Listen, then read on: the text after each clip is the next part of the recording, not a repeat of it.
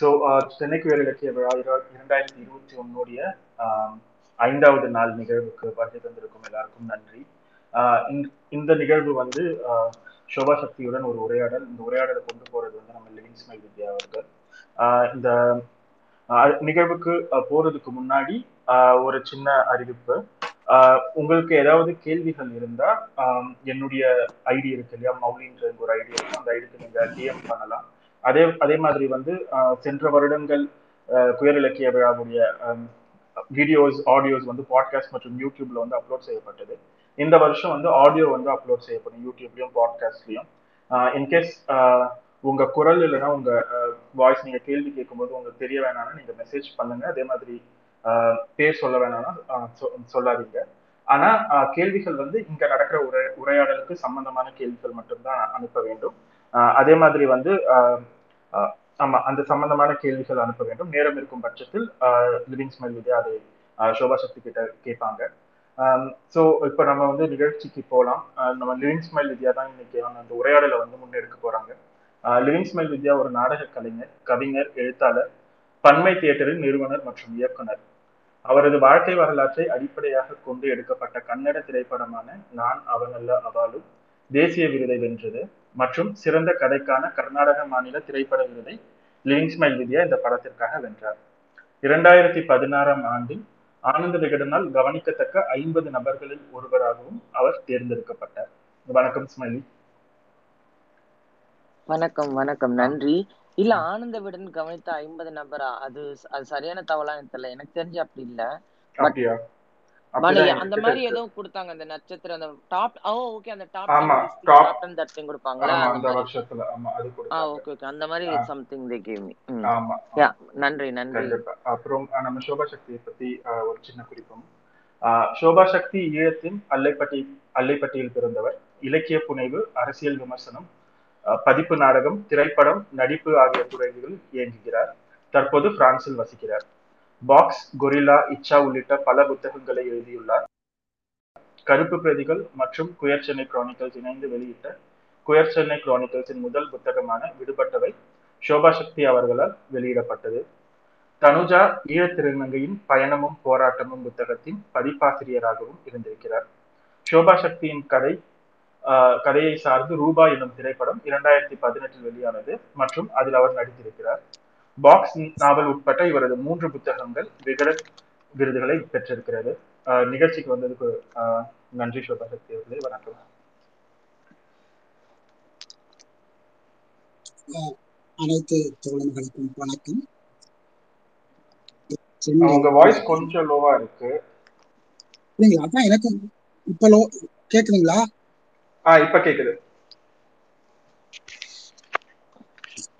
உங்களுக்கு சென்னை கரெக்டா இருக்கா அனைத்து விழாவை நடத்தி கொண்டு வரும் எனக்கு சோபா நீங்க பேசுறது கேட்கறதுக்கு கொஞ்சம் சிரமம் இருக்குது எனக்கு. விட்டு கேக்குற மாதிரி இருக்கு. ஆ இப்ப ஒரு நிமிஷம் கட் பண்ணி கூப்பிடுங்க ஒரே நிமிஷம். சரி. சரி. ஏதோ ஒரு பிரச்சனை.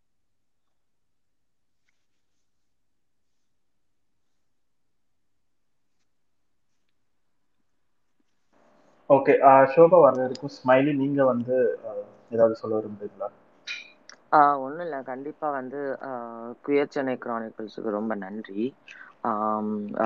இந்த மாதிரி ஒரு நிகழ்வை வந்து தொடர்ந்து இது நாலாவது வருஷம் நடத்திட்டு இருக்கீங்க அதுல இது வந்து அஞ்சாவது நாள் இல்லையா? இல்ல இது நாலாவது வருஷம். இது இல்ல நாலாவது வருஷம். நாலாவது வருஷத்துல இது அஞ்சாவது நாளுன்னு சொன்னேன். ஓ ஆமா நாலாவது வருஷத்துல அஞ்சாவது நாள். யா ஓகே ஆமா. நாலு வருஷமா பண்ணிட்டு இருக்காங்க தொடர்ந்து வந்து ஆஹ், அதுவும் குறிப்பா இந்த பேண்டமிக் சமயத்துலயும் வந்துட்டு அதுக்காக அதுக்காக ஸ்டாப் பண்ணிக்காம தொடங்கின ஒரு விஷயத்த போன வருடமும் வந்து யூடியூப்ல ஃபேஸ்புக்ல லைவ்ல அப்படி பண்ணிட்டு இருந்தோம். இப்போ வந்து ட்விட்டர் ஸ்பேசஸ்ல இது இன்னும் ரொம்ப கூட க்ளோஸா பேசுற மாதிரி ஏதோ ஃப்ரெண்ட்ஸ் கிட்ட போன்ல பேசுற மாதிரி ஒரு உணர்வு தருது. ஸோ அந்த இந்த சாய்ஸுக்காக வாழ்த்துக்கள். இதுக்கு முன்னாடி போன மற்ற நிகழ்வுகளும் சிறப்பா அமைஞ்சது. எனக்கு கொஞ்சம் நர்வஸா இருந்தது but I'm feeling better now just so you know இந்த உரையாடல் வந்து ஆக்சுவலி ஆக்சுவலி ஒரிஜினலா வந்து ஹரி ராஜலட்சுமி தோழர் அவங்க தான் லண்டன்ல இருக்க திருநங்கை அவங்க தான் இதை பண்ணியிருக்கணும். பட் அவங்க வந்து கொஞ்சம் இந்த எக்ஸா இந்த நா இந்த நாள்ல வந்து அவங்க டிராவல் அதுலயும் இதுலயும் இருக்கிறனால அவங்களால பண்ண முடியலன்னு சொல்லி வேற ஆள் இல்லாம என்னை போட்டு நீங்க வேணா பேசி தொலைங்க அப்படின்ற மாதிரி என்கிட்ட கொடுத்துட்டாங்க. அதான் நிஜம். ஆம், சோபா தொடரை பத்தி சொல்லணும்னா அவர் வந்து எனக்கு கிட்டத்தட்ட ஒரு பத்து பதினோரு வருடம் முன்னாடியே தெரியும். ஏன்னா அவர் சோபா தோழர் வந்து ஃபர்ஸ்ட் ஆஃப் ஆல் நான் வியக்கும் ஆளுமை. அவரோட வந்து கொரில்லா இம் இந்த ரெண்டு நாவலும் படிச்சுட்டு நான் ரொம்ப பெரிய இடத்துல ஸ்தானத்துல வச்சிருந்த ஒரு நபர். அப்ப வந்து ரொம்ப எளிமையா நாளைக்கு ஃபியூச்சர்ல அவரே எனக்கு வந்து ஒரு பெரிய ஃப்ரெண்ட் ஆவார்னுலாம் நான் எதிர்பார்க்கல. எனக்கு நிறைய ஊக்கம் கொடுத்துருக்காரு. எனக்கு மட்டும் இல்லை எனக்கு தெரிஞ்சு வேறு சில திருநங்களுக்கும் நிறைய ஊக்கங்கள் கொடுத்தவர். ரொம்ப தோழமையான ஆளுமை பாலின பேதமின்றி ஒரு இயல்பான உரையாடலுக்குரிய நண்பர் எழுத்தாளர் திரைக்கதை எழுத்தாளர் மற்றும் நடிகர் அரங்க கலைஞர்.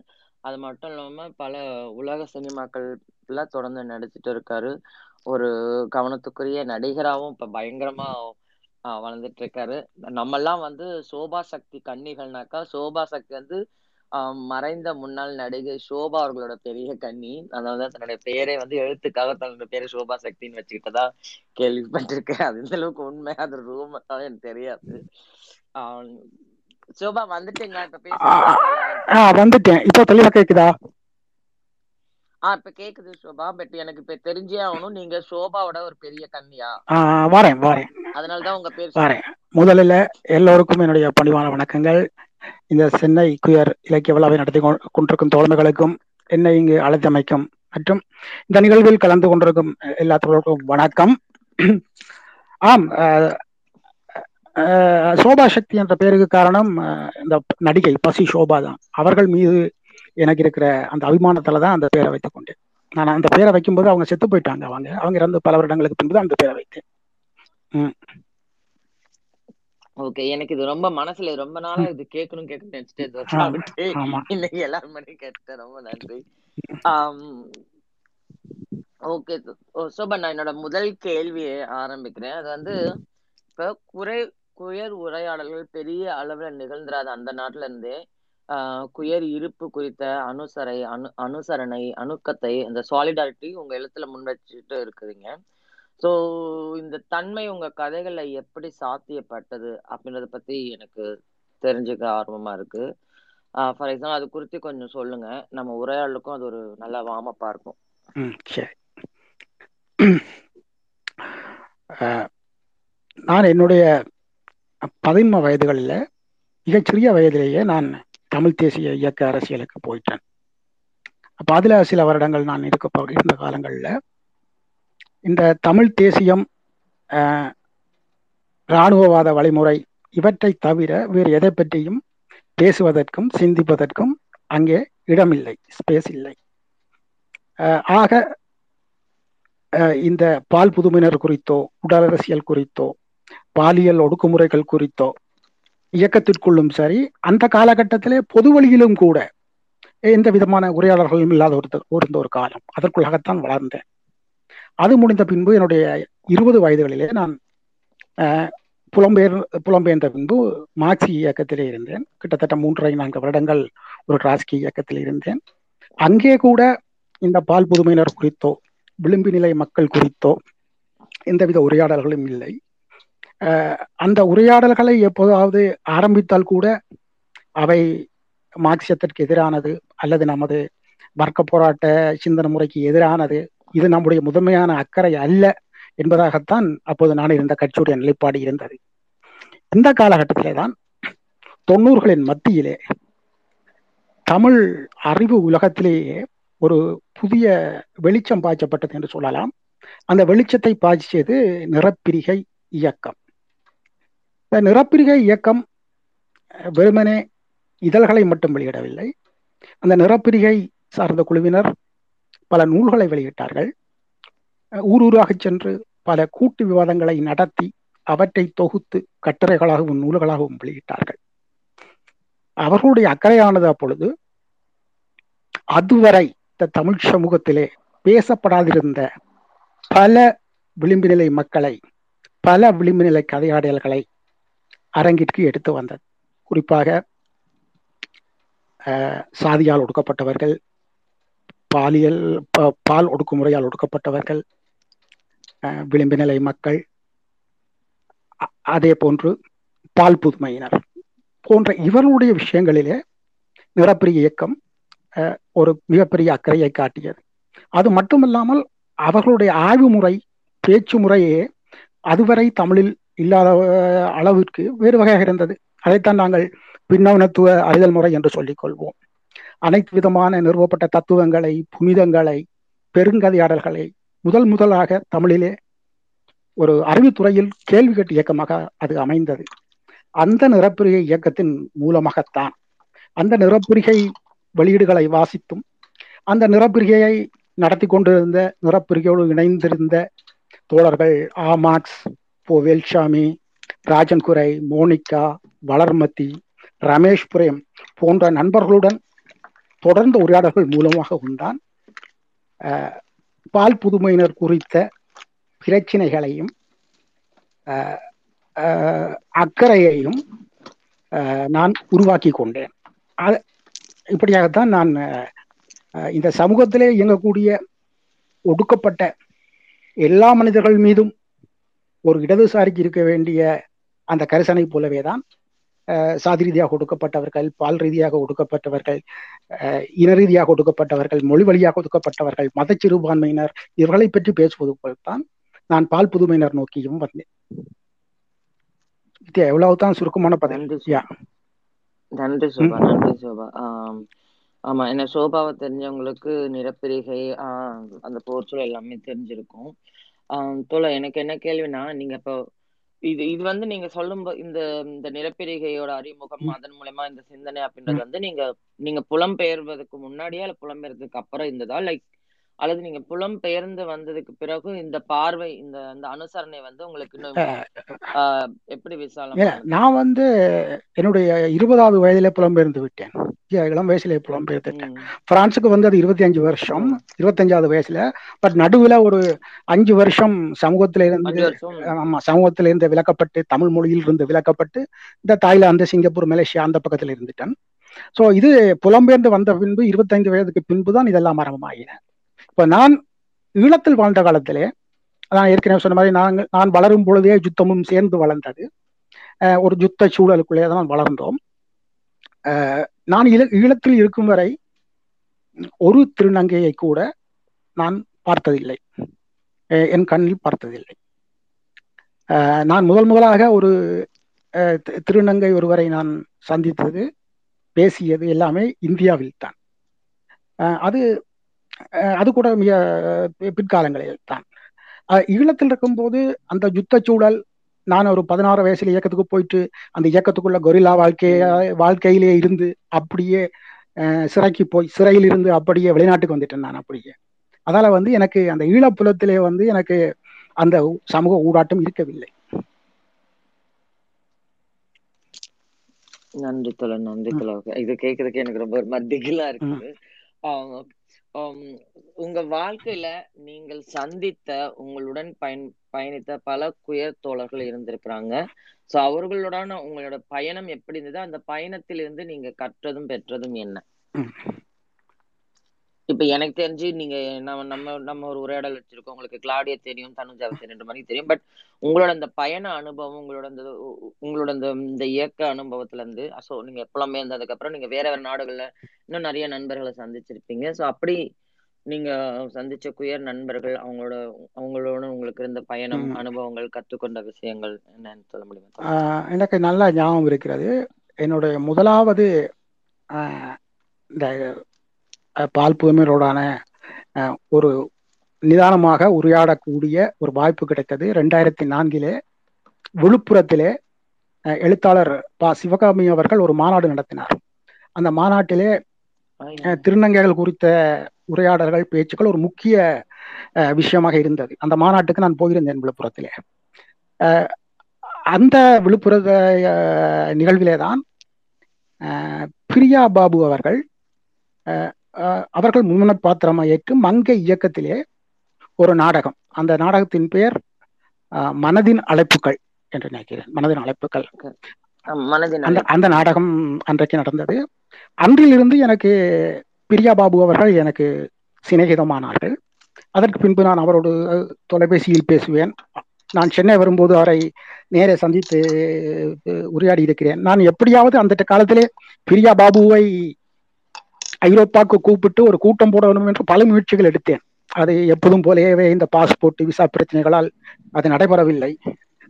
நான் வித்யா உங்களை கூட கூப்பிடுறதுக்கு பல முயற்சி எடுத்திருக்கிறேன். அதுவும் நடக்கல விசா ரிஜெக்ட் பண்ணியிருக்கிறாங்க. அதுவும் நடக்கல. ஆமா நான் பல முயற்சி எடுத்துக்கு அந்த காலத்துல நடக்கல. அப்புறம் பிரியபாபு அண்ணன் உரையாடல்கள். அதற்கு பின்பு ஒரு முக்கிய திருப்பம் என்னன்னு சொன்னா இந்த நான் ரெண்டாயிரத்தி ஆறிலே வலைப்பதிவுகளுக்கு வரும்போது தமிழ் மனம் வலைப்பதிவுக்கு வரும்போது அங்கே லிவிங் ஸ்மைல் வித்யாவுடைய வலைப்பதிவு அங்கே இருக்கிறது. அதன் மூலம் எனக்கு நான் வித்யாவுடைய எழுத்துக்களை கவனிக்க ஆரம்பிக்கிறேன். அது ஒரு மிகப்பெரிய திறப்பை கொடுக்கிறது. இப்ப நிறப்பிரிக எனக்கு ஒரு அறிமுகத்தை ஏற்படுத்தி வைத்தது என்று சொன்னால் இந்த பால் புதுமையினர் குறித்து நான் சொல்வது அறிமுகம் என்பது ஒரு அரசியல் ரீதியாக ஏற்படுத்தி வைத்தது என்று சொன்னால் அல்லது தொடக்கி வைத்தது என்று சொன்னால் அந்த தமிழ் மணங்காலத்திலே வித்யாவுடைய எழுத்துக்கள் எனக்கு இன்னொரு வகையான புரிதலை கொடுத்தது. அதை தொடர்ந்து நான் நேராக பேசுவதற்கான வாய்ப்புகள் குறைவு. ஏன்னாட்டா நான் இங்கே பிரான்ஸில் இருக்கிறேன். நீங்கள் எல்லாரும் இந்தியாவில் இருக்கீங்க. பாரது போகிறதெல்லாம் குறைவு. ஆனால் நான் தொடர்ச்சியாக நூல்களை படித்தேன். இப்போ வித்யாவுடைய தன் வரலாறாக இருக்கட்டும் ரேவதி அம்மாவுடைய வெள்ளை மொழியாக இருக்கட்டும் பிரியபாபு தொகுத்த அந்த வாய்மொழி பதிவுகளாக இருக்கட்டும் அனைத்து நூல்களையும் நான் தேடி படித்து அந்த நூல்கள் மூலம் ஒரு உடலை வைத்திருந்தேன். வித்யாவோடு உங்களோடும் கிளாடியோடும் நான் பல நாட்கள் இது குறித்து பேசி பேசி என்னுடைய புரிதலை வளர்த்துக் கொண்டிருந்தேன். அதற்கு பின்பு எனக்கு கிடைத்த தனிஜா சிங்கத்துடைய அறிமுகம். அஹ், தனிஜா சிங்கத்துடன் கிட்டத்தட்ட மூன்று வருடங்களாக நாங்கள் அந்த இந்த தன் வரலாறு அவருடைய தன் வரலாறு விஷயமாக நான் வேலை செய்த போது பதிப்பாசிரியராக வேலை செய்த போது கிட்டத்தட்ட மூன்று வருடங்களாக ஒவ்வொரு வாரமுமே நாங்கள் நீண்ட உரையாடல் நடத்தி கொண்டிருந்தோம். அதன் மூலமும் எனக்கு பல்வேறு வகையான தெளிவுகளும் புரிதல்களும் கிடைத்தன. இங்கே ஐரோப்பாவை பொறுத்தளவிலே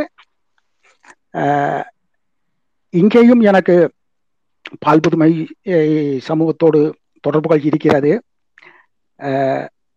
நான் இந்த என்ன சொல்றது தியேட்டர். நான் தியேட்டர் செய்யும் போது ஐரோப்பாவிலும் சரி ஆஸ்திரேலியாவிலும் சரி என்னோடு கூட நிறைய பால் புதுமை சமூகத்தை சேர்ந்தவர்கள் தான் வேலை செய்கிறார்கள். ஆனால் என்ன பிரச்சனை என்று சொன்னால் எனக்கு மொழி ஒரு பெரிய பிரச்சனை எனக்கு. நான் இருபத்தி எட்டு வருஷமாச்சு நான் பிரான்ஸுக்கு வந்து என்னால் இப்போது கூட தமிழில் பேசுவது போல பிரெஞ்சில் பேச முடியாது. தெளிவாக பேச முடியாது என்னால். ஆங்கிலமும் எனக்கு கொஞ்சம் மட்டுப்படுத்தப்பட்ட மொழிதான். ஆகைய வந்து இதை தாண்டியும் வெவ்வேறு பிரச்சனைகள் உண்டு வைங்க நிறப்பிரச்சனை அந்த பிரச்சனை இந்த பிரச்சனை என்று வெவ்வேறு பிரச்சனைகள் இருக்கின்றன. சொல் சொல்- பொதுவாக சொல்ல போனால் ஒரு முறை யாரோ எழுதினார்கள் சோபா சக்தி இன்னும் புலம்பெயரவே இல்லை என்று என்னுடைய கதைகளை படித்துவிட்டு. நான் பரி பரிசிலே வாழக்கூடிய ஒரு அல்லப்பட்டியான் தான். சாப்பிடுறது சோறு தான் படிக்கிறது தமிழ் புத்தகம் தான் இருபத்தெட்டு முப்பது வருஷமா இருக்கேன் நான் வெளிநாட்டுல. ஆனால் அஹ், நான் எந்த விதத்திலுமே இந்த பிரெஞ்சு கலாச்சாரத்தோட இன்டகிரேட் பண்றதுக்கு முயற்சி எடுத்துக்கொண்டதும் இல்லை. பிரெஞ்சு மொழியை போய் ஆர்வமாக கற்றுக்கொண்டதும் இல்லை. அது என்ன தெரியாது. அப்படி ஒரு மன அமைப்பு. ஏனென்றால் நாங்கள்லாம் அதாவது என்னுடைய தலைமுறையிலே நாங்கள் புலம்பெயரும் போது இரண்டு வருடத்திலேயே இலங்கைக்கு திரும்பி விடுவோம் என்று வந்தவர்கள். இப்போ புல ஒரு ஒரு வேலைக்காகவோ அல்லது புலம்பெயர் நாட்டிலே கல்வி பெற வேண்டும் என்றோ அல்லது இங்கே வந்து பொருள் தேடிக்கொள்ள வேண்டும் என்ற நோக்கத்துக்காக புலம்பெயர்ந்தவர்கள் அல்ல. வலு கட்டாயமாக பிடுங்கி வீசப்பட்டு எங்களுடைய மண்ணில் இருந்து இரண்டு வருடத்திலே இந்த பிரச்சனை எல்லாம் முடிஞ்சிடும். திரும்பி போயிடலாம் என்று வந்து ரெண்டு வருடத்துக்கு பிறகு இன்னும் ரெண்டு வருடம் இன்னும் ரெண்டு வருடம் என்று சொல்லி இன்றைக்கு இருபத்தெட்டு வருடங்களாக முப்பது வருடங்களாக நான் போகவே இல்லை நாட்டுக்கு. ஆனால் என்னுடைய மனமைப்பு இன்னும் அஹ், யாழ்ப்பாணத்தனாகவே இருக்கிறது அல்லைப்புட்டியானாகவே இருக்கிறது. அது உங்களுக்கு என்னுடைய கதைகளை படித்தாலே உங்களுக்கு தெரிந்திருக்கும். ஆமா. ஆமா. கண்டிப்பா தோழர். அப்புறம் சோபா சொல்லும்போது சொன்னாங்க அந்த வளைப்பு பக்கங்கள்ல. எனக்கு நல்ல ஞாபகம் இருக்கு. அந்த சீசன்ல எல்லாம் வந்து பாத்தீங்கன்னா அந்த வெப்சைட் மாதிரி இருக்கு அந்த பிளாக் ஸ்பாட்ல அதுல வந்து நீங்க வந்து ரெக்கமெண்ட் பண்றதா ஒரு ரெண்டு மூணு பேரோட பிளாக் ஸ்பாட் போடலாம். அதுல ரொம்ப நிறைய பேர்லாம் போட மாட்டாங்க. அதுல என்னோட இதுவும் ஆக்சுவலி அதுல இருந்தது. அதெல்லாம் வந்து அந்த நேரத்துல எனக்கு அது பெரிய ஊக்கமா இருந்தது. ஏன்னா அவ்வளவு பெரிய ஒரு ஆளுமை வந்து நம்ம எழுதுற மொக்க கட்டுரைகளுக்கும் சப்போர்ட் பண்ணி நம்ம பேஜை இது பண்றாங்க அப்படின்னு. ஏன்னா அந்த நேரத்துல அது எனக்கு நல்ல ஞாபகம் இருக்கு. அதெல்லாம் ரொம்ப பெரிய விஷயமா இருந்தது. ஏன்னா நமக்கு நம்மளோட ஃபைட்டுக்கு வந்து குயர் மக்களுக்காக குயர் மக்கள் மட்டுமே தான் பேசிட்டு இருப்போம். வேற மத்த மத்த துறைகளை சார்ந்த ரொம்ப குறைவான ஆட்கள் தான். எப்பவுமே ஒரு ஒரு ஒரு பேசிக் சப்போர்ட் கூட ரொம்ப குறைவான ஆட்கள் தான் செய்வாங்க. ஸோ அப்படி ஒரு ஆளுமையா எனக்கு சோபா எப்பவுமே இருந்திருக்காங்க.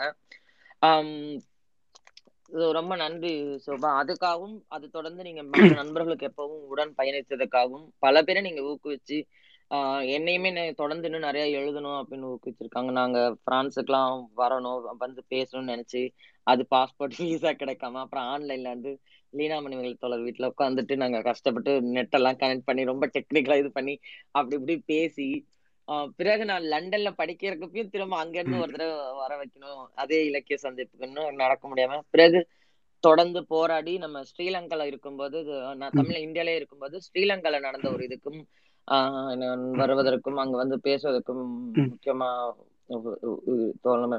உதவியா இருந்தாங்க. சாரி அதுக்கெல்லாம் நம்ம வருவோம்.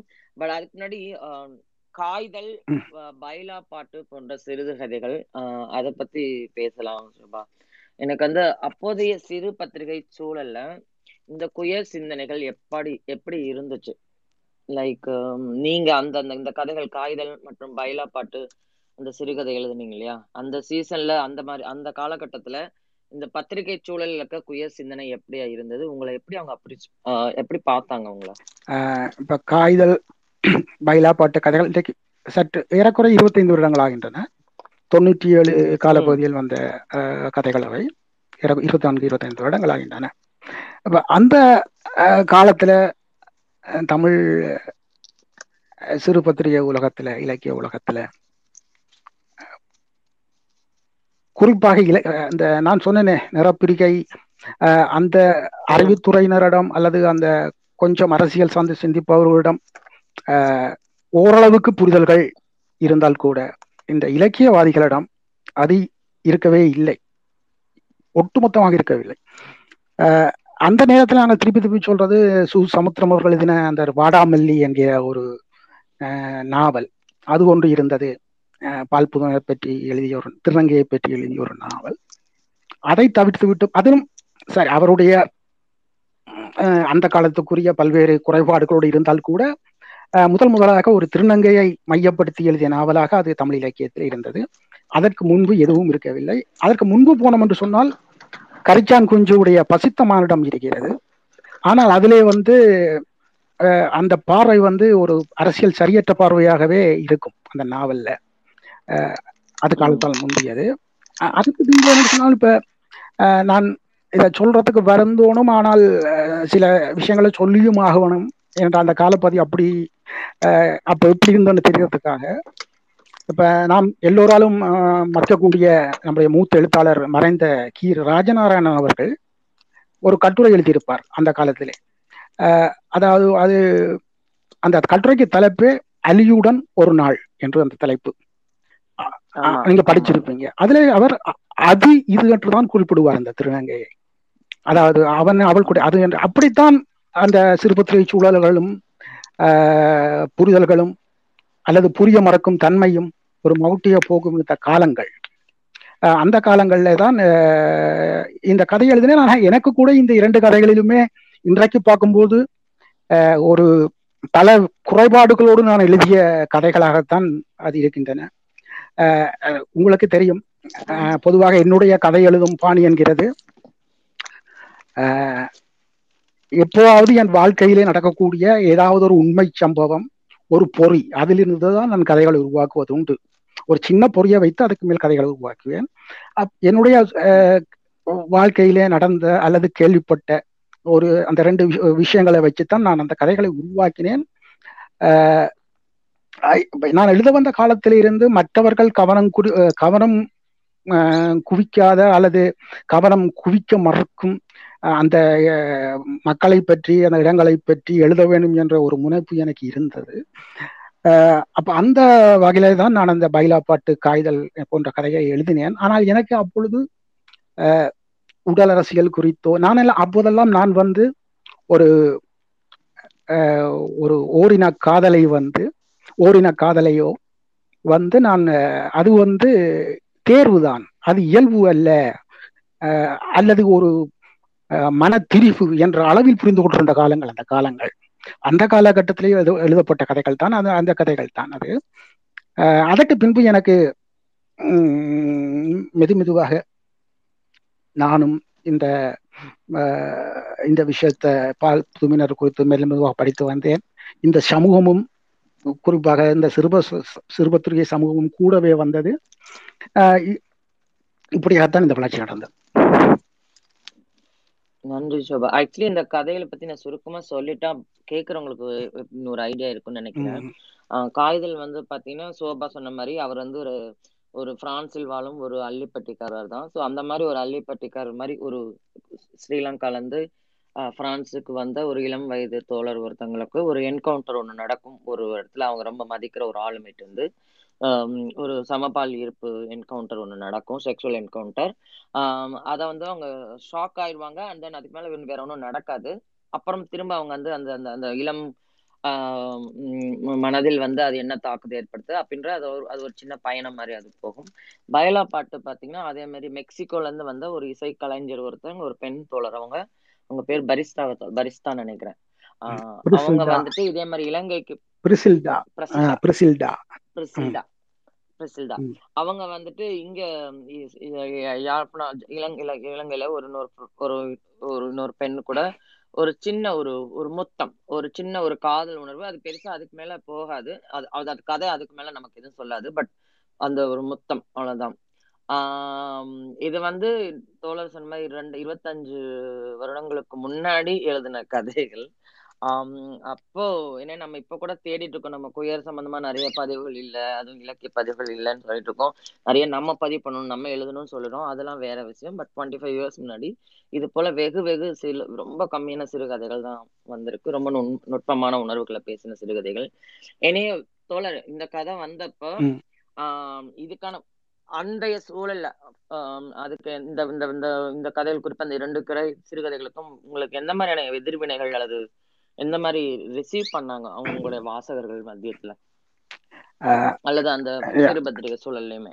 காய்தல் கதைக்கு மிகப்பெரிய வரவேற்பு இருந்தது. இதுல இதுல ஒரு முக்கியமா நம்ம சொல்ல வேண்டிய விஷயம் என்னன்னு சொன்னால் அந்த அம்மா என்ற பத்திரிகையில் தான் அந்த கதை வழியானது அப்போது அம்மா ஐம்பது இதழ்கள் தான் அடிப்போம் நாங்கள். அச்சடிக்கிறது ஐம்பது இதழ்கள் தான். பரிசில் வெளியானது. அப்ப ஐம்பது பேர் அடிச்சா என்ன நூறு பேர் படிச்சிருக்கணும் அவ்வளவுதானே? சோ இந்த நூறு பேர் வச்சு தான் நான் சொல்ல முடியும். இந்த ஆமா அவ்வளவுதான் அந்த பத்திரிகையுடைய வீச்சு அப்பொழுது. பெருமளவுக்கு அப்போதெல்லாம் வந்து இணையங்கள் இல்லை. ஃபேஸ்புக் இல்லை அதால வந்து வேற வேற நாடுகள்ல இருக்கிறவர்கள் அதை எப்படி இந்த கதைக்கு எப்படி ரியாக்ட் பண்ணணும்னு எங்களுக்கு தெரியாது. வாசகர் கடிதங்கள் வரும். அந்த வாசகர் கடிதத்தை பிரச்சுரிப்பினம் பத்திரிகையில ஒரு பத்து கடிதம் வரும். ஸோ பத்து கடிதம் வந்தால் ஒரு எட்டு கடிதம் இந்த கதையை வந்து அஹ் மிக நல்ல கதை உண்மையான கதை என்று இருக்கும் என்ன சொன்னா அதுக்கு இன்னொரு காரணம் இருக்குன்னு சொன்னா அந்த கதையில ஒரு புலம்பெயர் வாழ்க்கைன்ற அவலம் ஒன்று இருக்கும். அதுவும் அவையில அந்த அது அப்போ அது ஒரு ட்ரெண்ட் தொண்ணூறுகள்ல. இந்த புலம்பெயர் வாழ்க்கைன்ற அவலத்தை எழுதுறது இப்பயும் எழுதத்தான் வேணும்.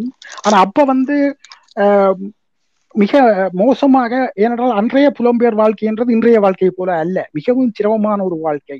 மிகவும் ஒரு ஒரு ஒரு ரூமுக்குள்ள அஞ்சு பேர் பத்து பேர் இருந்து கொண்டு விசா இல்லாம வேலை இல்லாமல் கிட்டத்தட்ட ஒட்டுமொத்த புலம்பெயர் சமூகமே இருந்த ஒரு காலப்பகுதி அது. ஆகவே புலம்பெயர் வாழ்க்கையுடைய சிக்கலையும் சேர்த்து பேசியதாலும் அந்த கதை பேசப்பட்டது. காய் இந்த பைலாப்பாட்டு கதை நான் கொஞ்சம் அப்டிராக்டா எழுதினதால வந்து அது கன பேருக்கு அதுக்கு உள்ள உள்ளக்க போக முடியலன்னு நினைக்கிறேன். இதுல நான் இன்னொரு விஷயத்தை என்னத்தை சொல்ல வேணும்? இந்த காய்தல் கதை உருவாவதுக்கான இன்னொரு காரணம் என்னன்னு சொன்னால் நம்முடைய மதிப்புக்குரிய நம்முடைய இலக்கிய ஆசான் ஜெயகாந்தன் அவர்கள் அவருடைய சுய வரலாறை எழுதும் பொழுது ஒரு இ- இலக்கியவாதியின் கலையுலக அனுபவங்கள் அந்த நூலுடைய தலைப்பென்று நினைக்கிறேன். அவருடைய சுய வர்க்க சுயசரிதையை எழுதுவார். அதுல அவர் ஒரு இடத்துல குறிப்பிட்டிருப்பார் தான் ஒரு அவர் இளம் வயசிலே கம்யூனிஸ்ட் இயக்கத்தில் இருந்தவர் தான் ஒரு கம்யூனிஸ்ட தோழரோடு போய் ஒரு வீட்டு தங்கியிருக்கும் போது அஹ், இரவு தூங்கி கொண்டிருக்கும் போது அந்த கம்யூனிஸ்ட தோழர் என்னை அனைத்து முத்தமிட வந்த முத்தமிட்டார். நான் திரும்பி ஓங்கி ஓங்கி அவரது கன்னத்தில் அறை கொடுத்தேன் என்று சொல்லியிருப்பார்.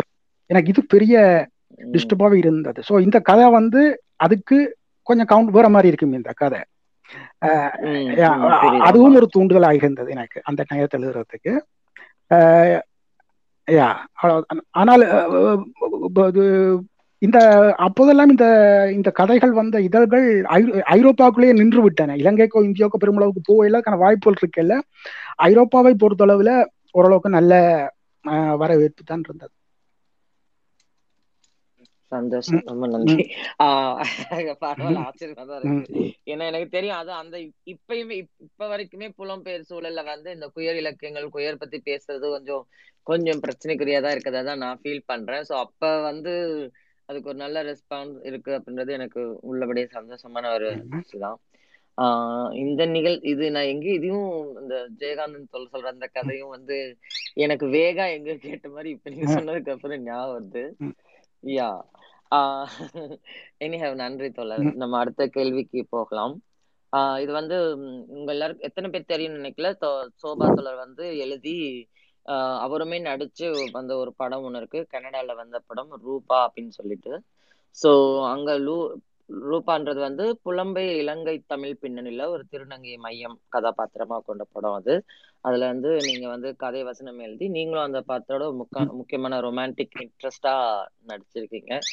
சோ இந்த படத்தை எங் ஃபர்ஸ்ட் இந்த படத்தை நாங்க எங்க பார்க்கலாம் தோழர்? எனக்கு இந்த படத்தை பார்க்கறது கூட உங்களோட சிறுகதையும் கூட அந்த காகிதழும் பைலா பாட்டுமே கூட நீங்க மேபி அப்ப வந்து சிறு பத்திரிகை பிரான்ஸ்குள்ள தான் இருந்தது ஓகே இப்ப ஒருவேளை இணையத்துல எதுவும் பதிவேற்றம் பண்ண வாய்ப்பு இருக்கா? அல்லது வேற பத்திரிகைகளை போட வாய்ப்பு இருக்குதா? லைக் நாங்க எல்லாரும் படிக்கிறதுக்கு எப்படி வாய்ப்பு இருக்கும்? அது அதை பாருங்க.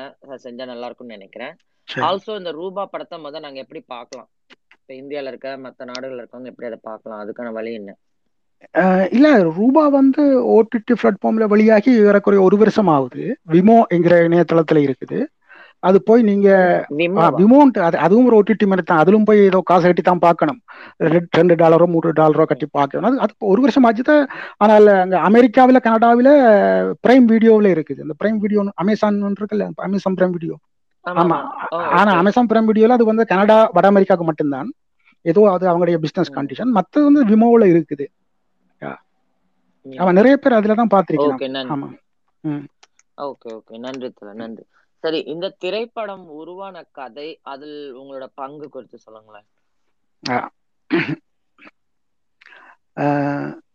இந்த படத்துடைய இயக்குனர் லெனின் எம் சிவம். கனடா அவர் ஒரு கனடாவில் இருக்கக்கூடிய ஈழத்தமிழர் அவர் தன்னுடைய கன் அண்ட் ரிங் படத்தை முடிச்ச பிறகு இன்னொரு படம் செய்வதற்காக இன்னொரு கதை தேடிக்கொண்டிருந்தார் இது ரெண்டாயிரத்தி பதினான்கு காலப்பகுதி. அதாவது தீபனுக்கு தீபனுக்கு முற்பட்ட காலம் ரெண்டாயிரத்தி பதினாலுல.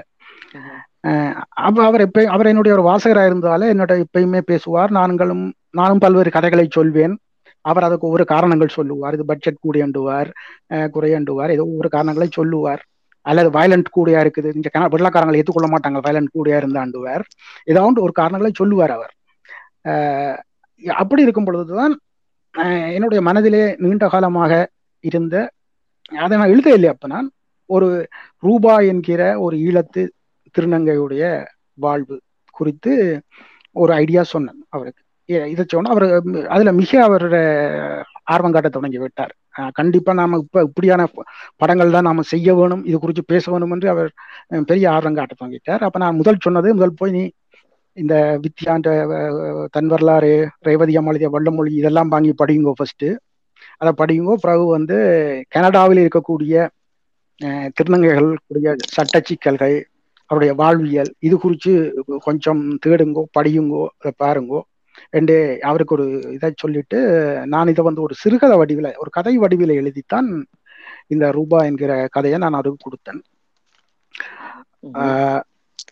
அவர் கதையை படித்து விட்டு அது இப்ப நீங்கள் திரைப்படத்துல பார்க்கிற கதை அல்ல நான் கொடுத்த கதை. அது கொஞ்சம் மாறுதலாக இருக்கும். இப்ப நீங்க படத்துல பார்க்கிற வடிவம்.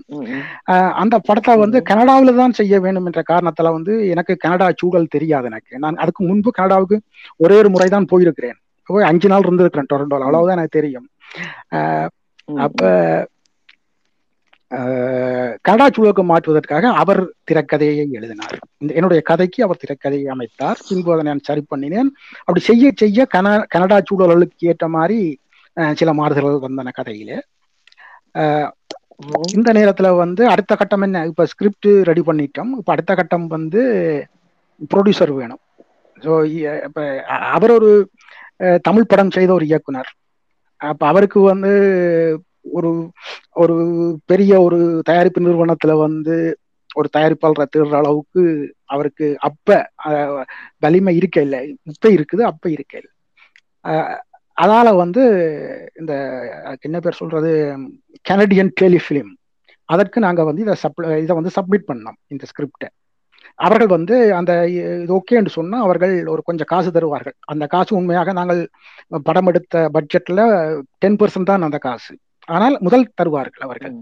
ஆனால் அது அந்த காசு தருவதோடு மட்டும் இருக்க மாட்டார்கள். அவர்கள் பல கண்டிஷன்களை போடுவார்கள். அது ஒரு அரசு நிறுவனம் இல்லவா? பல கண்டிஷன்களை போடுவார்கள். ஸ்கிரிப்ட்ல கூட சொல்லுவார்கள். இதுல இங்க வயலண்ட் இருக்குது இங்க ரத்தம் இருக்குது. அது அந்த அதில் இருந்து பல்வேறு விதமான நிபந்தனைகளை விதிப்பார்கள். இதுக்கெல்லாம் ஒத்துக்கொண்டாதான் அங்கால அடுத்த ஸ்டெப் மூவ் ஆகும்.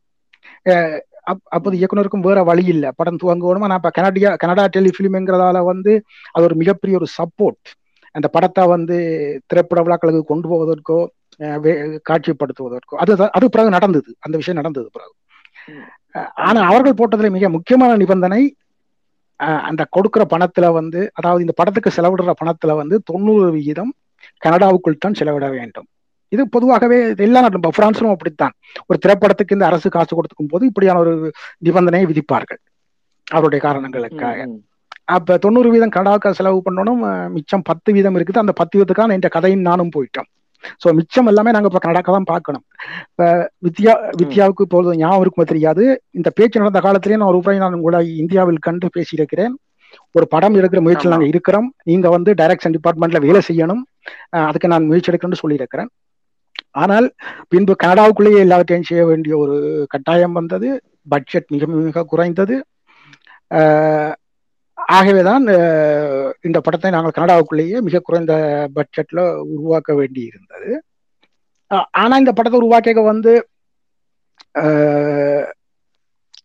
முடிந்த அளவுக்கான அதாவது கனடா சமூகத்துல திருநங்கைகளுடைய வாழ்வு வாழ்வியல் சட்ட சிக்கல்கள் பிரச்சனைகள் இவை குறித்த சந்தேகங்களுடனும் தேடுதல்களுடனும் தான் இந்த படத்தை செய்து முடித்தோம். படம் வெளியாகும் வரை இப்ப வரை கேள்விகள் இருக்குது. ஆனால் இந்த படத்தால் எனக்கும் எனக்கு ஒரு கேள்வி. நான் முடிச்ச அப்புறம் வாங்க உங்களோட கேள்விக்கு. நான் முடிச்சிட்டேன். இந்த படத்தால் எனக்கு நடந்த ஒரு மிகப்பெரிய ஒரு ஒரு பெரிய திருப்பு முனை என்று சொன்னால் இந்த படத்தை பார்த்து விட்டுத்தான் தனுஜா சிங்கம் அவர்கள் என்னுடன் தொடர்பு கொண்டார்.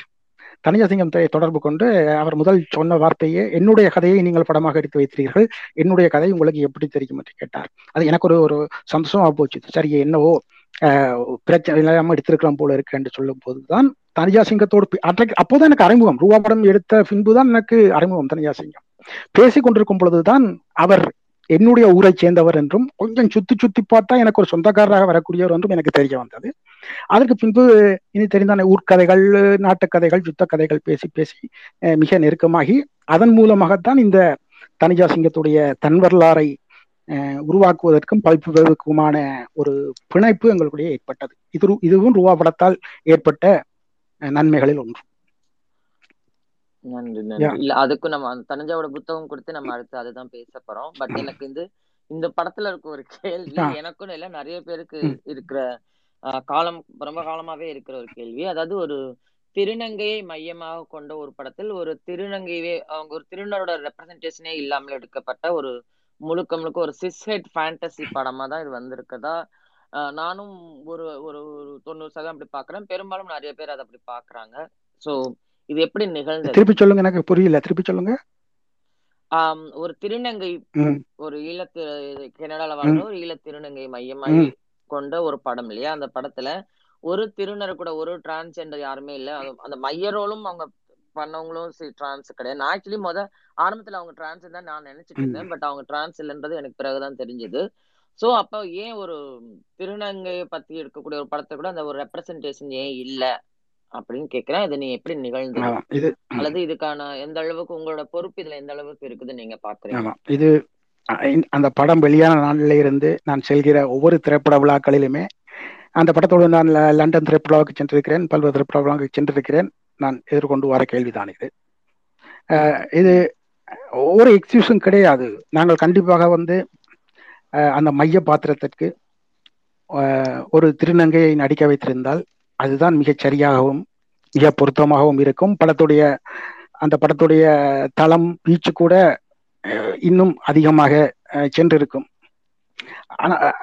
ஆனால் அன்றைய நிலையிலே எங்களுக்கு இருந்த அந்த இது விஷயம் என்னன்னு சொன்னா இந்த கதையை பொறுத்தளவிலே ஒரு திருநங்கை இருபது வயதுக்கு இருபது வயதுகளை ஒட்டியவள் அவள் தன்னுடைய நிர்வாணத்தை நோக்கி சென்று கொண்டிருக்கிறாள். கடைசியில் தானே தனக்கு அந்த நிர்வாணத்தை செய்கிறாள். இதுதான் அந்த கதை. ஆக எங்களுக்கு வந்து அந்த கதைப்படி வந்து எங்களுக்கு உடம்பு வந்து ஏற்கனவே அறுவை சிகிச்சை செய்திருக்காத நிர்வாணம் செய்திருக்காத அல்லது ஹார்மோன் சுரபிகள் ஏற்றி மார்புகளை உருவாக்கி கொண்டிருக்காத ஒரு உடல் என்றது இந்த கதையில முக்கியம். ஏனென்றால் அது ஒரு ஒரு ஆண் உடலில் இருந்து பெண்ணாய் மாறுவதற்கான ஒரு போராட்டம் தானே இந்த கதை. அது முக்கியமாக இருந்தது. ஆகவே அப்படியான தோற்றத்துல தான் எனக்கு விரும்ப எங்களுக்கு சில திருநங்கைகள் தெரியும். நாங்க இன்டர்வியூல கூட சில அதை நான் சொல்ல கனடாவில். பெரிய பெரிய பெரிய ஆடிஷன் நடந்தது. ஒரு ஒரு ஆடிஷன் ஏஜென்ட் வச்சு பெரிய ஆடிஷன் நடந்தது. அஹ், திருநங்கைகள் வந்தார்கள். ஆனால் அவர்களிலே கிட்டத்தட்ட எல்லோருமே ஒன்று வயது கூடியவர்கள் அல்லது இந்த பால் மாற்று அறுவை சிகிச்சைகள் ஆமாம் செய்து பெண்ணு பெண்ணுடைய தோட்டத்தில் இருப்பவர்கள் இப்பொழுது. அது ஒரு பிரச்சனை இருந்தது. இன்னொரு பிரச்சனை எங்களுக்கு வந்து என்னன்னா கதை தமிழ் பிள்ளை தமிழ் முகம் தேவை. தமிழ் அல்லது ஒரு இந்திய முகம் தேவை அந்த கதைக்கு இல்லையா? தமிழ் கதை தானே. அது தேவை.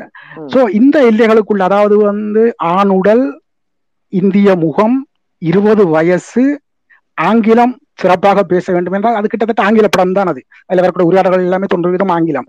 ஆங்கிலம் சிறப்பாக பேச வேண்டும்.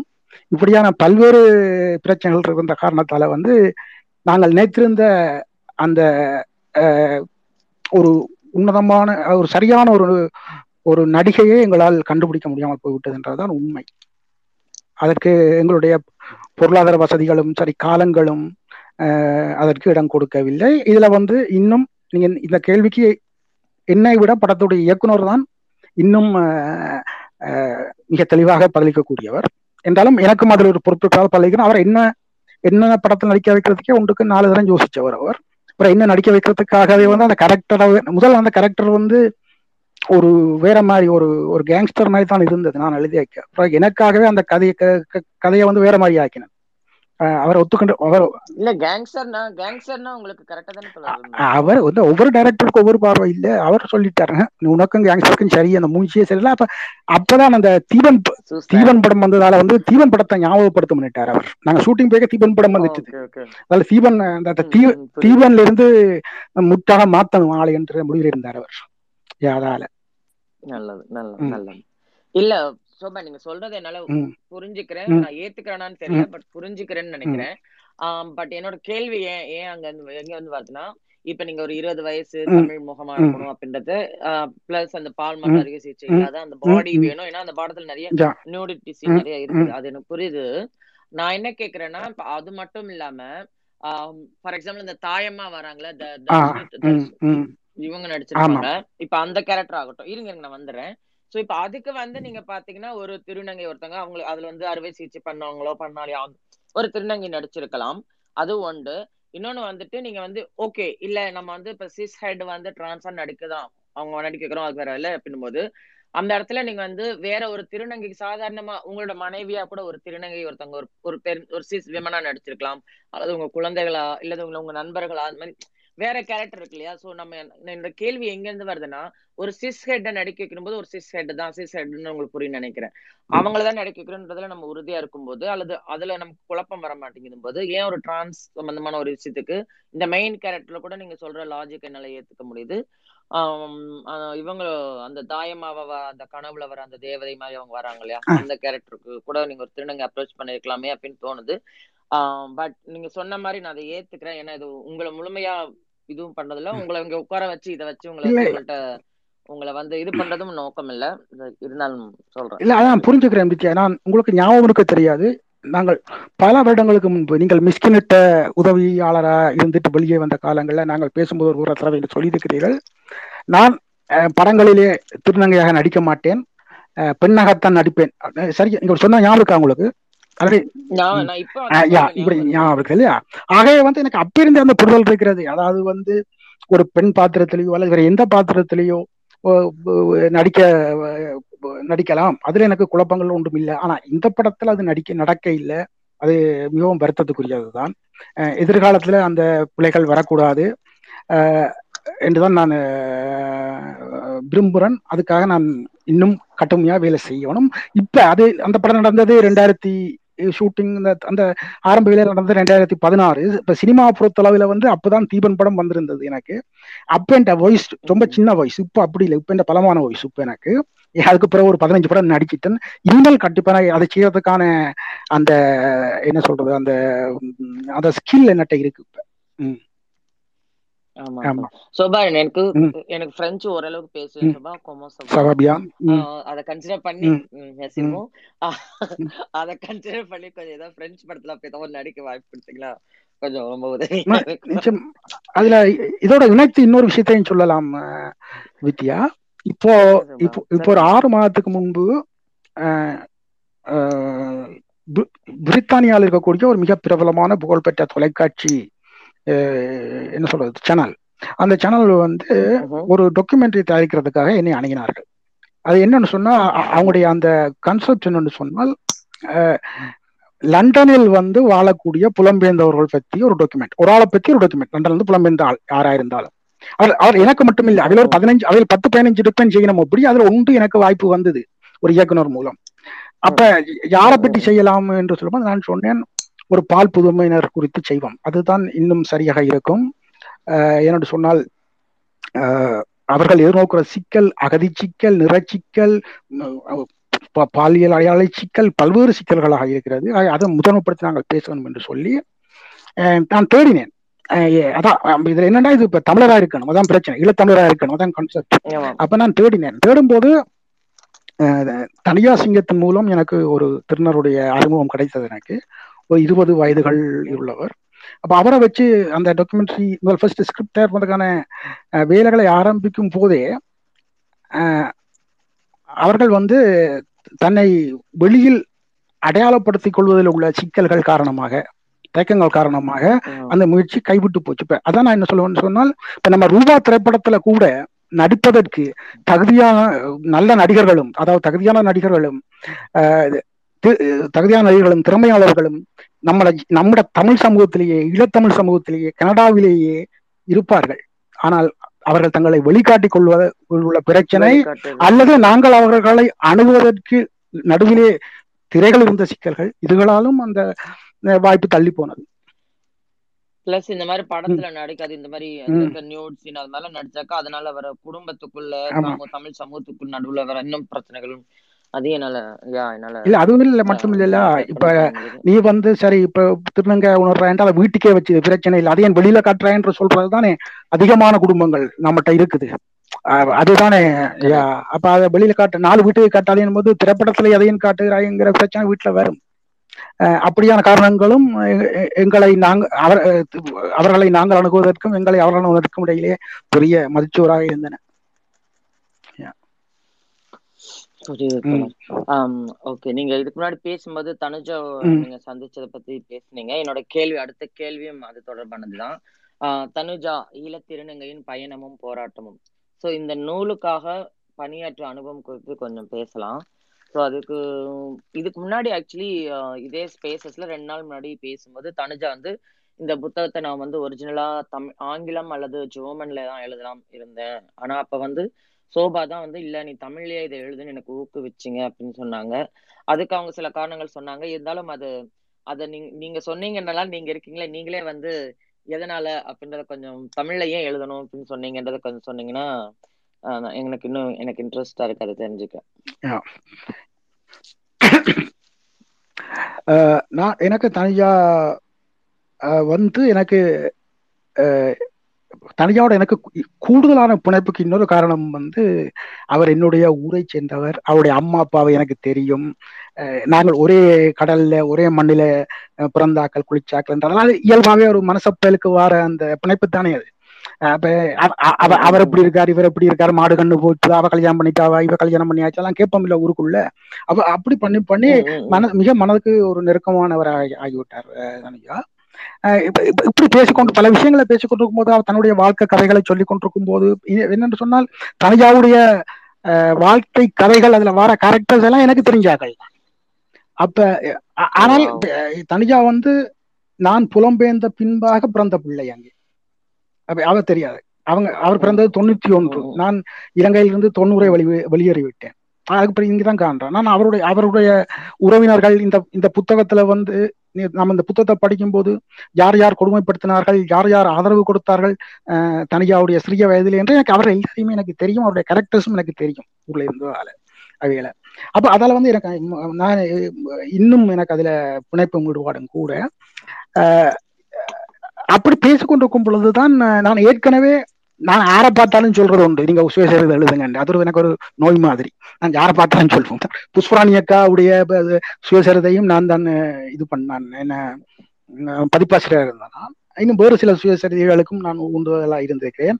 ஒருத்தருடைய ஒருத்தருடைய உடன் பேசிக்கொண்டிருக்கும் போது இது சொல்ல வேண்டிய கதையாக எனக்கு தோன்றிச்சுன்னு சொன்னா கண்டிப்பா நீங்க எழுதுங்க எழுதுங்க எழுதுங்கன்னு நான் சொல்லுவேன். இப்பயும் பல பேருக்கு சொல்லிக் கொண்டிருக்கிறேன். ஒவ்வொரு தளங்களிலே வெவ்வேறு சமூகங்களிலே இருக்கக்கூடியவர்களுக்கு சொல்லிக் கொண்டு தான் இருக்கிறேன். அப்படியாகத்தான் நான் தனஜாவிடம் சொன்னேன். நீங்கள் எழுதுங்க இந்த இதை என்று சொல்லிட்டு. ஆனா அவருக்கு ஏற்கனவே அதை எழுதுகிற ஒரு திட்டம் இருந்தது. அவருக்கு வேறு அவருடைய மென்டர் யார் ஒரு வழிகாட்டியாக அது இந்த நூல்ல கூட அவர் அந்த பேர் மறந்துட்டேன் எனக்கு. அஹ், அந்த அவர் சொல்லியிருக்கிறார் அவருடைய சுயசரிதை எழுது என்று. அவருக்கு ஏற்கனவே அந்த திட்டம் இருந்தது. அப்ப நமக்கு தமிழ் தானே தெரியும். அப்ப நான் தமிழ்ல எழுதுங்க. என்றுதான் நான் சொன்னேன். அஹ் எழுதி எனக்கு என்னத்த தெரிய போது இங்கிலீஷ் எழுதி என்ன தெரியும் இங்க தமிழ்ல எழுதுங்க. தமிழ் தாய்மொழி எழுதுங்க. அப்ப அவர் வந்து ஆரம்பத்திலேயே என்றால் அவர் பதினொன்று பதினொன்று பன்னிரண்டு வயதுல புலம்பெயர்ந்த குழந்தை. அதால் அவருக்கு அவருக்கு தமிழ் மொழி கொஞ்சம் சரளமாக நல்லா பேசுவார். ஆனா எழுத்துல அது இயல்பு வராது. அதால கொஞ்சம் தயங்கினார். அதெல்லாம் ஒன்றும் பிரச்சனை இல்லை. நீங்க எழுதுங்க. அஹ், நான் எடிட் பண்ணி தாரன் என்று சொல்லித்தான் அவரை பேசி பேசி. அதுக்கு பின்பு அவர் மிக அஹ், வேகமாகவும் மிக வேகமாகவும் சரளமாகவும் எழுதினார். எழுதி என்ன சொல்றது? ஒவ்வொரு நாளும் ஒரு அத்தியாயம் பெறும் எனக்கு மெயில்ல வந்து வந்து கிட்டத்தட்ட எழுநூறு பக்கங்கள். அதை நான் இதை எடுத்து பார்த்தா பிரிண்ட் அவுட் எடுத்து பார்த்தா. அப்புறம் அதைத்தான் அந்த எழுநூறு பக்கத்தை தான் எடிட் பண்ணி இப்ப இருக்கக்கூடிய வடிவு கொண்டு நாங்கள் அந்த எழுநூறு பக்கம் இதனுடைய அர்த்தம் வந்து அவர் எழுதினதுல பாதியை நான் வெட்டி போட்டேன்ட்டு அல்ல. அவருக்கு அவருடைய முதல் நூல் என்றபடியால அந்த கூறுதல் கூறல் வரிசைப்படுத்தல் இருக்கிற குழப்பங்கள் அதுகளை கலைந்ததால அது அப்படி வந்தது. அதாவது செம்மைப்படுத்தியதுன்னு சொல்ல முடியும் அதை. இதுதான் அந்த புத்தகத்துக்கும் எனக்குமான அனுபவம். ஆனால் நிறைய கற்றுக்கொண்டேன். நிறைய சந்தேகங்கள் நிறைய கேள்விகள். இந்த பு- நூலை படித்து விட்டு பின்பு பல்வேறு வாசகர்கள் எழுப்பிய அத்தனை கேள்விகளையும் நான் இந்த நூலை எடிட் பண்ணி கொண்டிருக்கும் பொழுதே நான் தனியாவிடம் எழுப்பி விட்டேன். அதற்கு அவர் மிகச் சரியான பதில்களையும் மிக தெளிவான பதில்களையும் எனக்கு கொடுத்தார். அந்த அந்த தெளிவு அவருடைய எழுத்திலே அஹ், இருப்பதை விட அவருடைய வார்த்தையிலும் வார்த்தையில இருக்கிற தெளிவு அதை நான் புத்தகத்துக்கு கொண்டு வந்தேன் நான் அதை. அதை அதுதான் என்னுடைய வேலை அந்த புத்தகத்துல. நன்றி சுபா நன்றி சுபா.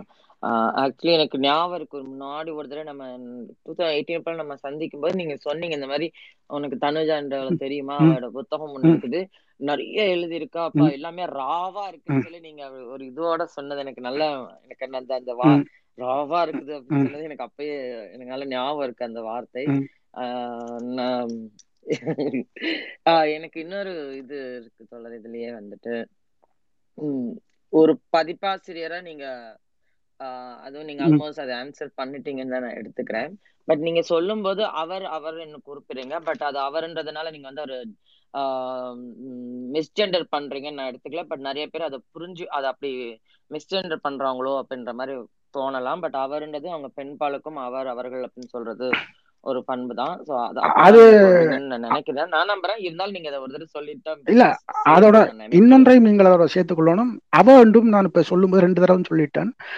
இலங்கை தமிழில அவ என்றா அது மரியாதையான சொல். தமிழ்நாட்டை சொல்றாங்க ஆமா. நாங்க டீச்சர் அவன்னு தான் நாங்க சொல்லுவோம். தமிழ்நாட்டில் அது வேற மாதிரி.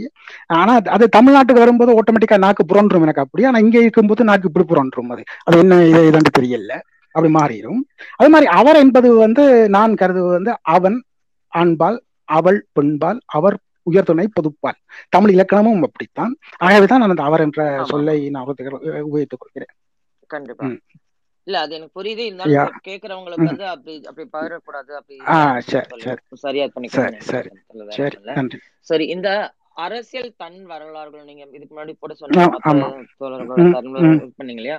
சோ அந்த பணியில இருந்து தனுஜாவோட இந்த புத்தகம்ன்றது ஒரு மாறுபட்ட ஒன்றானதுன்னு கருதலாமா? அல்லது அந்த அவர்களுக்கும் இந்த புத்தகங்களோட ஒர்க் உள்ள வித்தியாசம். என்னை என்னை பொறுத்தவரை மிக மிக மாறுபட்டது. ஏனென்றால் நான் சைனா கேட்டஸுடைய குழந்தை புரளி பண்ணியிருக்கிறேன். அது நான் நானும் ஒரு கிட்டத்தட்ட ஒரு சின்ன வயதில் இயக்கத்துக்கு போனால் கிட்டத்தட்ட உகண்டாலும் ஒரு மாதிரி தான் இருக்குது இலங்கையில ஒரு மாதிரி தான் இருக்கு இந்த குழந்தைகளுடைய பிரச்சனை சண்டை கிண்டை எல்லாம் ஒரே மாதிரி தான் இருக்குது. இயக்கங்களும் ஒரே மாதிரி தான் இருக்கு எல்லா ஊர்லும் அதால வந்து அதுல பெரிய குழப்பங்கள் எனக்கு இல்லையா அது அடுத்தது புஷ்பராணி அக்காவுடைய தன் வரலாறு எடிட் பண்ணேன். அந்த புஷ்பராணி அக்காவுடைய தன் வரலாறு எனக்கு தன்னிப்பட்ட பாடு அந்த வரலாறு. ஏன்னு சொன்னா நாங்க சின்ன பிள்ளை பத்து வயசா இருக்கும் போதே நாங்கள் செய்தி பத்திரிகையில் படிச்சிருப்போம். புஷ்பராணிக்கு சிறையில் கொடுமைகள் இழக்கப்படுகின்றன என்று சொல்லி. அதை படிச்சு புஷ்பராணி அக்காவுக்கு இளமை கொடுமை இழக்கப்படுது என்று படிச்சே வேகம் கொண்டு இயக்கத்துக்கு போயிருந்தாக்கள் நாங்க அந்த அதில் வந்து ஈழ போராட்டம் எனக்கு தனிப்பட்ட பாடு. அது ஒரு பெரிய பிரச்சனை இருக்கல எனக்கு. ஆனா தனுஜாவுடைய விஷயங்கள் எல்லாமே எனக்கு புதுசு புரியாதது அது விஞ்ஞானபூர்வமாகவும் பல குழப்பங்கள் உடல் ரீதியாகவும் பல குழப்பங்கள் அவர் சொல்லக்கூடிய அவருடைய வாழ்க்கையில் நடந்த கதைகள் மூலமாகவும் பல சந்தேகங்கள் ஏனென்றால் நாங்கள் முன்ன பின்ன கேள்விப்படாத விஷயங்கள். வாழ்க்கை ஏதோ நாம நமக்கு சொல்லிக்கிறது வயசாயிட்டு இந்த உலகம் முழுக்க அடிபட்டான் நான் போகாத நாடா நான் பார்க்காத ஆக்கலான்னு அப்படி இல்லை. பக்கத்திலேயே நாம் அறியாத வேற ஒரு கதை இருக்குது. வேறொரு வாழ்க்கை இருக்குது. அதுதான் தனிச்சாட்டை இருந்ததை அறிஞ்சு கொண்டேன் அது மிகவும் ஒரு அஹ், கேள்விகளுடனும் சந்தேகங்களுடனும் அஹ், மன துயரத்துடனும் மன துயரத்துடனும் அஹ், ஆத்மாத்மான ஈடுபாட்டுடனும் எல்லா புத்தகம் சேரண்டா கூட இதுல இன்னும் ஆத்மத்தான ஈடுபாட்டுடனும் நான் இந்த புத்தகத்தை செய்தேன். ஆனால் ஒவ்வொரு தருணத்திலும் நான் ஒவ்வொரு எழுத்துக்கும் நான் தனுஜாவுடைய ஒப்புதலை வாங்கினேன். அட்டைப்படம் உட்பட. இப்ப இருக்கிற அந்த அட்டைப்படத்துக்கு கூட நான் நாங்க வளமையா போடுற மாதிரி ஒரு அட்டைப்படத்தை போட்டுட்டோம். ஜீவமணி தோழரை வச்சு. ஆனால் தனிஜா அந்த அட்டைப்படம் கூட இந்த படம் தான் வர வேண்டும் என்றதுல மிக உறுதியாக நின்று அந்த இந்த அட்டைப்படத்தை கொண்டார் அது இந்த அட்டைப்படம் வரதுல வந்து உண்மையை சொல்ல போனா இப்ப சொல்லலாம். நீல பதிப்பாசிரியர் நீலகண்டனுக்கோ எனக்கோ லே அவுட் ஆர்டிஸ்டுக்கோ பெரிய விருப்பம் இல்லை நாங்களே ஏற்கனவே பல புத்தகங்களை வெளியிட்டு இருக்கோம் லே சரி நீலகண்டன் சரி நானும் சரி. அப்போ எங்களுக்கு அட்டப்படம் குறித்து எங்களுக்கு ஒரு கணக்கு இருக்குது. ஆனா தனுஜா வந்து மிக உறுதியாக எனக்கு இந்த அட்டப்படம் தான் வேணும். அப்புறம் அதுக்கு ஏன் அந்த அட்டப்படம்ன்றதுக்கு அவர் ஒரு காரணமும் பிற்- பிற்காலத்துல சொன்னார் யூடியூப்ல. சொன்னார் நினைக்கிறேன் ஆகவே எல்லா ஒவ்வொரு எழுத்துமே ஒவ்வொரு கால் புள்ளி அரை புள்ளி கூட தனுஜாவுடைய ஒப்புதலோடு தான் அந்த நூல் வெளியாகியது. அதாவது ஒரு ஆனா அந்த ஒவ்வொரு ஒப்புதலை பெறுவதற்கும் பல மணி நேர விவாதங்கள் பல மணி நேர விவாதங்கள் விளக்கங்கள் என்றுதான் இந்த வேலை நடந்துச்சு. நன்றி ஆக்சுவலி எனக்கு வந்து நீங்க சொல்றது இப்ப எனக்கு புரியுது. ஏன்னா நான் இந்த புத்தகம் பார்க்கும்போது எனக்கு குறிப்பா ஏன் இந்த அட்டை இந்த அட்டை படத்துல எனக்கு ஆக்சுவலி உடன்பாடு இல்ல. எனக்கும் ஒரு கேள்வி இருந்தது. பட் தான் அது அந்த அட்டை அந்த அதற்கான தேர் வந்து தனுஜாவோட தான் இருக்குன்ற பட்சத்துல நான் அந்த கேள்வியை நானும் அதுக்கு மேல அதுல பேசுறது சரியா இருக்காதுன்னு நான் நினைக்கிறேன். ஓகே இனிக நம்ம ஆல்மோஸ்ட் இப்போ ஒன் ஹவர் ஆயிருச்சு. நம்ம அடுத்தடுத்த கேள்விகளுக்கும் போக வேண்டியிருக்கு. ரொம்ப அதிகம் இல்ல.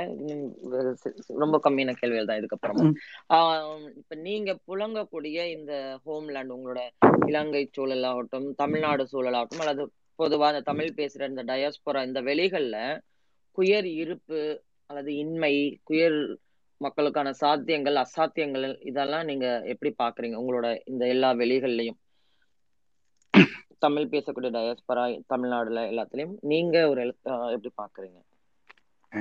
என்னென்ன என்று சொன்னால் நாம குறிப்பா நவம்பர் இலங்கை இந்திய தமிழ் பேசும் சமூகங்கள் குறித்து பேசும்போது இது சக மனிதரை சக மனிதராக பார்க்காத ஒரு சமூகம் என்றதுல நமக்கு எந்த கேள்வியும் கிடையாது. இது சாதி இது சாதியின் அடிப்படையில கட்டப்பட்ட சமூகம். பல்வேறு ஏற்றத்தாழ்வுகளிலே கட்டப்பட்ட சமூகம். ஒடுக்குமுறைகளும் அஹ், அடக்குமுறைகளும் நிறைந்த ஒரு சமூகம். பொதுவாகவே நம்ம இப்படி இருக்கேக்க பல்வேறு என்ன சொல்றது? ஜனநாயக விளிமியங்களை தூக்கி போட்டுட்டு இன்றைக்கும் நான் பார்த்தேன்னா இன்றைக்கு கூட யாழ்ப்பாணத்துல ஒரு ஒரு தலித்துக்களுக்கு மேல ஒரு வாழ்வெட்டி சம்பவம் நடந்திருக்கு. இன்றைக்கு இன்றைக்கு நடந்திருக்கு வட்டுக்கோட்டை என்ற இடத்துல. இப்படியான ஒரு சமூகத்துல வாழ்ந்து கொண்டு இருக்கிறோம் இன்னும் குறிப்பா ஈழத்தை சொன்ன போனா ஈழத்தை பொறுத்தளவுல சொல்ல போனா முப்பது வருஷ போர் பல்வேறு மனித விழுமியங்களை எங்க சிதைச்சிருக்குது. ஒரு ஜனநாயகத்தின் மீது வெறுப்பு மற்றதின் கருத்துக்களை கேட்பதின் மீது உள்ள ஒரு வெறுப்பு மற்றவற்றை அங்கீகரிக்காமை போன்ற ஒரு கலாச்சாரத்துல தான் இந்த சமூகம் வளர்ந்து கொண்டிருக்கு. இந்த இடத்துல வந்து பால் புதுமையுடைய நிலை வந்து எப்படி இருக்கும் என்று நான் சொல்லாமலே உங்களுக்கு விளங்கும். இல்லாவிட்டா கூட நான் இப்ப தொடர்ந்து நாங்கள் நம்முடைய ஈழத்தில் இருக்கக்கூடிய ஏஞ்சல் குயின்ட மற்றும் பல்வேறு தோழிகள் இணையங்களிலே பேசுவதை நாங்கள் கேட்டுக்கொண்டுதான் இருக்கிறோம். நான் சொல்றதை விட அவியல் சொல்றதுதான் இது இன்னும் சிறப்பா இருக்கும். ஆனா இப்ப என்னுடைய அனுபவத்துல வந்து எந்த விழிப்புணர்வும் கிடையாது. எந்த அனுசரணையும் கிடையாது. அவ்வாறு தான் நிலைமை இருக்கிறது. எந்த நம்பிக்கை கீட்டுகளும் எனக்கு தோன்றவில்லை. இது ஆனா இது இன்னொன்று நான் கவனிக்கிறேன். இப்போ இந்த பால் புதுநீர் பிரச்சனையில வரும்போது நான் பிரான்ஸ்ல வாழ்றேன். இருபத்தெட்டு முப்பது வருஷமா வாழ்றேன் ஐரோப்பாவில். இங்கேயும் நிலைமை அப்படித்தானே இருக்கிறது. நான் சொல்றது பிரெஞ்சு கம்யூனிட்டியை பற்றி சொல்றேன். இங்கேயும் பொது பிரெஞ்சு கம்யூனிட்டி பற்றி சொல்றேன். இங்கேயும் முதலாமை இருக்குது. என்ற இருபத்தெட்டு வருஷ வாழ்க்கையில வந்து நான் எந்த ஒரு பொது அலுவலகத்திலேயோ ஒரு அரசாங்க அலுவலகத்திலேயோ பணியில் இருக்கக்கூடிய ஒரு திருநங்கையை நான் பார்க்கவில்லை. பிரான்ஸ்ல வந்து பாரிஸ்ல வந்து திருநங்கைகளை ஒருவரை நீங்கள் பார்க்க வேண்டும் என்று சொன்னால் ஒன்றில் வந்து சிவப்பு விளக்கு பகுதியில் பார்க்க வேண்டும். அல்லது பாலியல் தொழில் செய்வதற்காக இருக்கக்கூடிய நெடுஞ்சாலை ஓரங்களிலே தான் பார்க்க வேண்டும். நான் பிரெஞ்சு சமூகத்திலும் திருநங்கைகள் பொது வாழ்க்கையில் கலந்து இருப்பது மாதிரி என் பார்வைக்கு என் அறிதலுக்கு இதுவரை தெரியவில்லை. அங்கங்கே சிறு குழுக்களாக இருக்கிறார்கள் சிறு இயக்கங்கள் நடத்துகிறார்கள் அது ஒரு பக்கம் இருக்கிறது. ஆனால் இங்கே அன்றாட வாழ்க்கையிலேயே ஒரு நாளைக்கு பத்தரவா அதாவது நம்ம ஊர்ல வந்து இந்த இழி சொற்களால் சொல்வார்கள் அல்லவா? திட்டும் போது சண்டை போடும்போது பொண்ணையா அப்படி இப்படி சொல்லுவாங்கல்ல? அது மாதிரி இங்க வந்து மிக மிக பெதே என்ற சொல்லுங்க யூஸ் பண்ணுவாங்க. அது மிக அன்றாட பேச்சு வழக்கிலே இந்த மக்கள் உபயோகித்துக் கொண்டிருக்கிறார்கள்.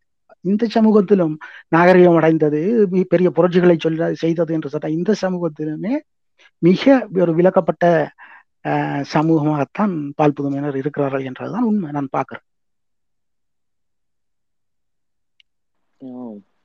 கேட்கறதுக்கு ரொம்ப கஷ்டமா இருக்கு.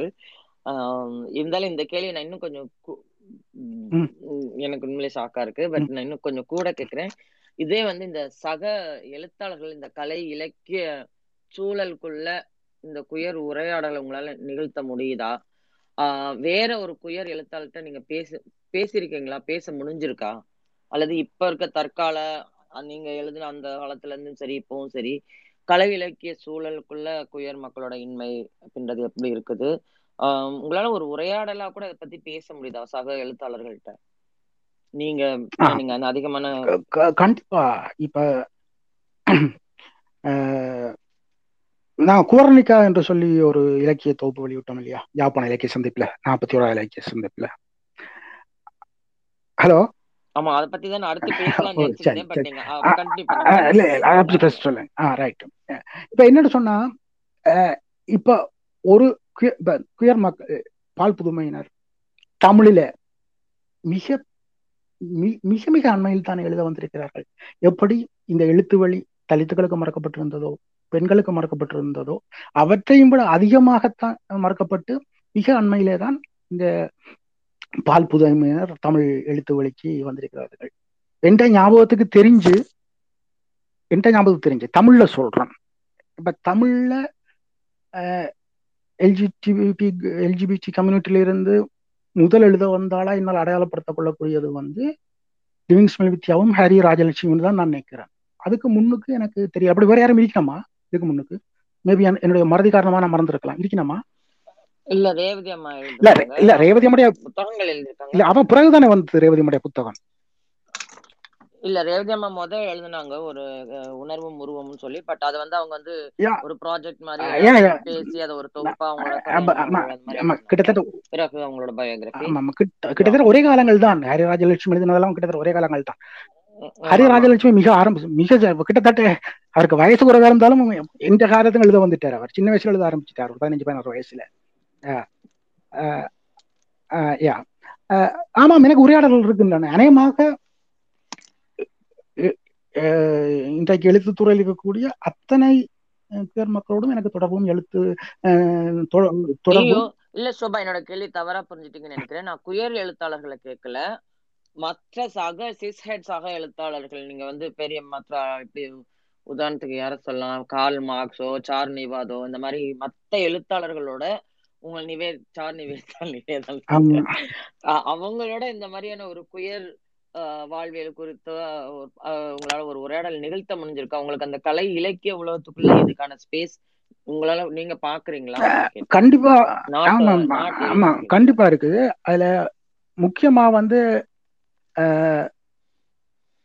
இந்த இந்த பால் புதுமைகள் குறித்து திறனாகவும் சரியாகவும் உரையாடக்கூடியவர்களாக ரமேஷ் பிரேம் மாலதி மைத்ரி இவர்கள் போன்றவர்கள் இருந்தார்கள்.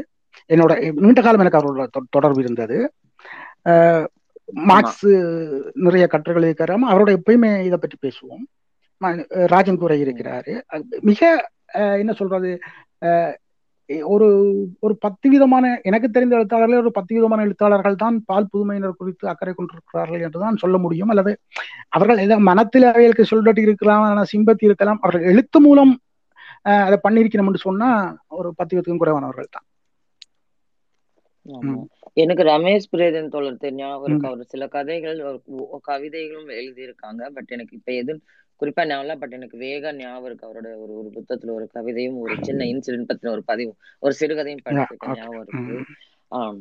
நன்றி சோபா. நீங்க நீங்களே சொன்னீங்க. இப்ப பேசிட்டு இருக்கும்போது குவர்ணிகா பத்தி சொன்னீங்க. அதுதான் என்னோட அடுத்த கேள்வியும் கூட. பட் நம்ம அதுக்கு போறதுக்கு முன்னாடி நான் கீழே இருக்க லிசனர்ஸ் யாருக்காவது ஏதாவது இது வரைக்குமான உரையாடல்ல ம். உங்களுக்கு ஏதாவது கேள்விகள் இருந்துச்சுன்னா அல்லது நான் பே நான் கேட்காம விட்டுட்டேன் உங்களுக்கு ஏதாவது தோணுச்சு அந்த கேள்விகள் ஏதாவது இருந்ததுனாலும் நீங்க உடனடியாக இங்க மௌலி இருக்காரு இல்லையா அவரோட பிரைவேட் டிஎம்ல வந்து அவருக்கு மெசேஜ் அனுப்புனீங்கன்னா அவர் எனக்கு அதை என்ன மாதிரி கேள்வின்னு ஃபார்வர்ட் பண்ணுவாங்க. இல்லைன்னா எனக்கு அனுப்புறனாலும் அனுப்பலாம் பட் மௌலிக்கு அனுப்புனா அது பெட்டர்னு நினைக்கிறேன்.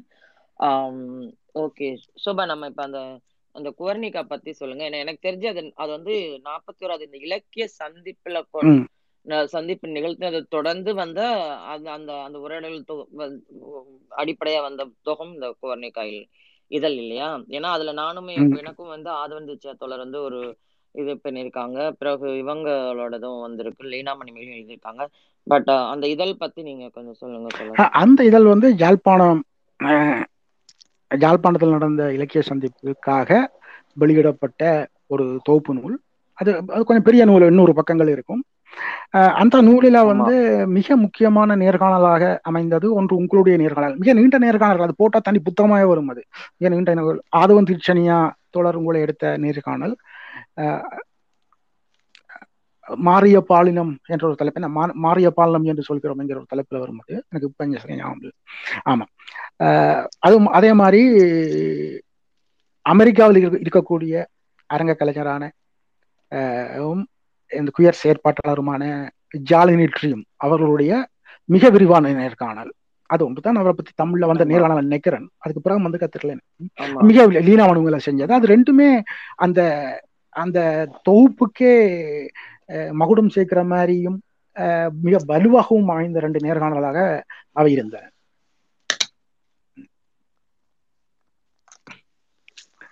ஆமா அது என்னோட இன்டர்வியூ கூட எனக்கு பெருசா ஆனா எனக்கு எனக்கு ஆக்சுவலி பொதுவா இன்டர்வியூ எடுக்கிறவங்க வந்து வளமையா சில கேள்விகள் கேட்பாங்க. அதுல இருந்து இல்லாம கொஞ்சம் ஒரு நிறைவான இன்டர்வியூவா எனக்கு என்னோடது இருந்தது. பட் அதை விட இவங்க யாழ்னியோட அந்த இது வந்து இப்ப எனக்கு எக்ஸாக்டா ஞாபகம் இல்லை. ஆனா அது வந்து நீங்க சொன்ன மாதிரி ரொம்ப ஒரு ஒரு ரொம்ப நல்ல லீனாவோட அந்த கேள்விகளும் ரொம்ப இன்ட்ரெஸ்டிங்கா இருந்தது. நிறைய விஷயங்கள் தெரிஞ்சுக்க முடிஞ்சதா இருந்தது. ரெண்டாவது அந்த வந்து ஒரு ஜெண்டர் நான் பைனரி இதுல இருந்து பார்வையில இருந்து அந்த கலை அனுபவ பார்வையில இருந்து வந்த அந்த ஒரு கட்டுரையாவும் அது ஆக்சுவலி நீங்க சொல்ல அந்த ஒரு கட் அந்த ஒரு இன்டர்வியூ மட்டுமே ஒரு தனி போடலாம். அது அவ்வளவு விரிவாகவும் ஆமா. சோபா பர்சனலா எனக்கு ரொம்ப நன்றி. நீங்க பர்சனலாவே எனக்கு ஒரு நல்ல தோழரா எனக்கு என்னோட வளர்ச்சியில நான் நல்ல இதுல வரணும்னு நீங்க நினைச்ச ஒரு நண்பரா இருக்கீங்க. எனக்கு தெரிஞ்சு பல ஆஹ் சகோதரிகள் அது குறிப்பா தனுஜா அவங்க நீங்க சொன்ன மாதிரி அவங்க ஏற்கனவே இந்த புத்தகம் எழுதுற இது இருந்திருக்காங்க. ஆனா அவங்கள தொடர்ந்து அவங்களை எழுதணும். எனக்கு இன்ஃபேக்ட் இந்த அவங்க மேல எனக்கு பொறாம வேற. ஏன்னா நான் ஒரு பயோகிராஃபி எழுதினேன். அது எவ்வளவு மொக்கையா வந்துருச்சு. அப்பெல்லாம் வந்து ஒரு சோபா எனக்காக வந்து கொஞ்சம் உதவி பண்ணி கொஞ்சம் அழகா எடிட் பண்ணி பதிப்பாசிரியர் இருந்தா எனக்கு எவ்வளவு பெருமையா இருந்திருக்கும். இப்ப ஆனா அந்த பெருமை வந்து இப்போ ஆஹ் நம்மளுக்கு தனுஜாவுக்கு கிடைச்சிருக்கும் போது ஒரு விதத்துல எனக்கு சந்தோஷம். ஆனா ஒரு விதத்துல எனக்கு பொறாமையும் இருக்குது. ஆஹ் ஆனா நீங்க தொடர்ந்து வந்து உங்களோட வேற வேற பணிகள்ல உங்களோட உங்களோட போர் சூழல்ல இருந்து வந்த பின்னணியில இருந்து நீங்க தொடர்ந்து செயலாட்டிட்டு இருக்க பட்சத்துல நீங்க வந்து ரொம்ப குறைவா தான் இந்த இடத்துல இருந்துட்டு குயர் மக்களுக்கு அனுசரியான ஒரு எழுத்தாளர்களா மனிதர்களா நண்பர்களா ரொம்ப குறைவான ஆட்கள் இருக்காங்க. அப்படி ஒரு நல்ல நண்பராகவும் நீங்க எனக்காக முக்கியமா இருந்திருக்கீங்க பலருக்கும் இருந்திருக்கீங்க. அதுக்காக நன்றி. அப்புறம் உங்க நேரத்தை ஸ்பெண்ட் பண்ணி இங்க வந்து நம்ம கூட பேசுறதுக்காக நீங்க வந்ததுக்காகவும் ரொம்ப நன்றி. இந்த டயத்தை நீங்க எல்லாருக்கும் கொடுத்ததுக்கு. என்னோட கேள்விகள் எதுவும் உங்களை எதுவும் அஃபெக்ட் பண்ணியிருக்காதுன்னு நினைக்கிறேன். ரொம்ப மொக்கையா இல்லாம இருந்திருக்கும் நம்புறேன். பட் எல்லா கேள்விகளுக்கும் ரொம்ப அழகா விரிவா விஷயங்களை எடுத்து சொல்லி கொடுத்தீங்க. அதுக்கு வேற உங்களுக்கு நன்றி வித்யா. நான் உங்கள் மூலம் நான் நிறையவற்றை கற்றுக்கொண்டிருக்கிறேன். உங்கள் மூலம் எனக்கு நிறைய தொடர்புகள் கிடைத்திருக்கின்றன. புதிய மனிதர்களை பார்த்திருக்கிறேன் புதிய நண்பர்களை சந்தித்திருக்கிறேன். ஆகவே நல்ல உங்களுக்கும் என்னுடைய மனமார்ந்த நன்றி. பட் எனக்கு கேள்வி ஒரு கேள்வி வந்திருக்கு. இருக்கு. வேற யாருக்காவது கேள்வி கேட்டா இருக்கு ஒரு கேள்வி நான் கேட்டுக்கிறேன். அது ஒண்ணும் இல்ல.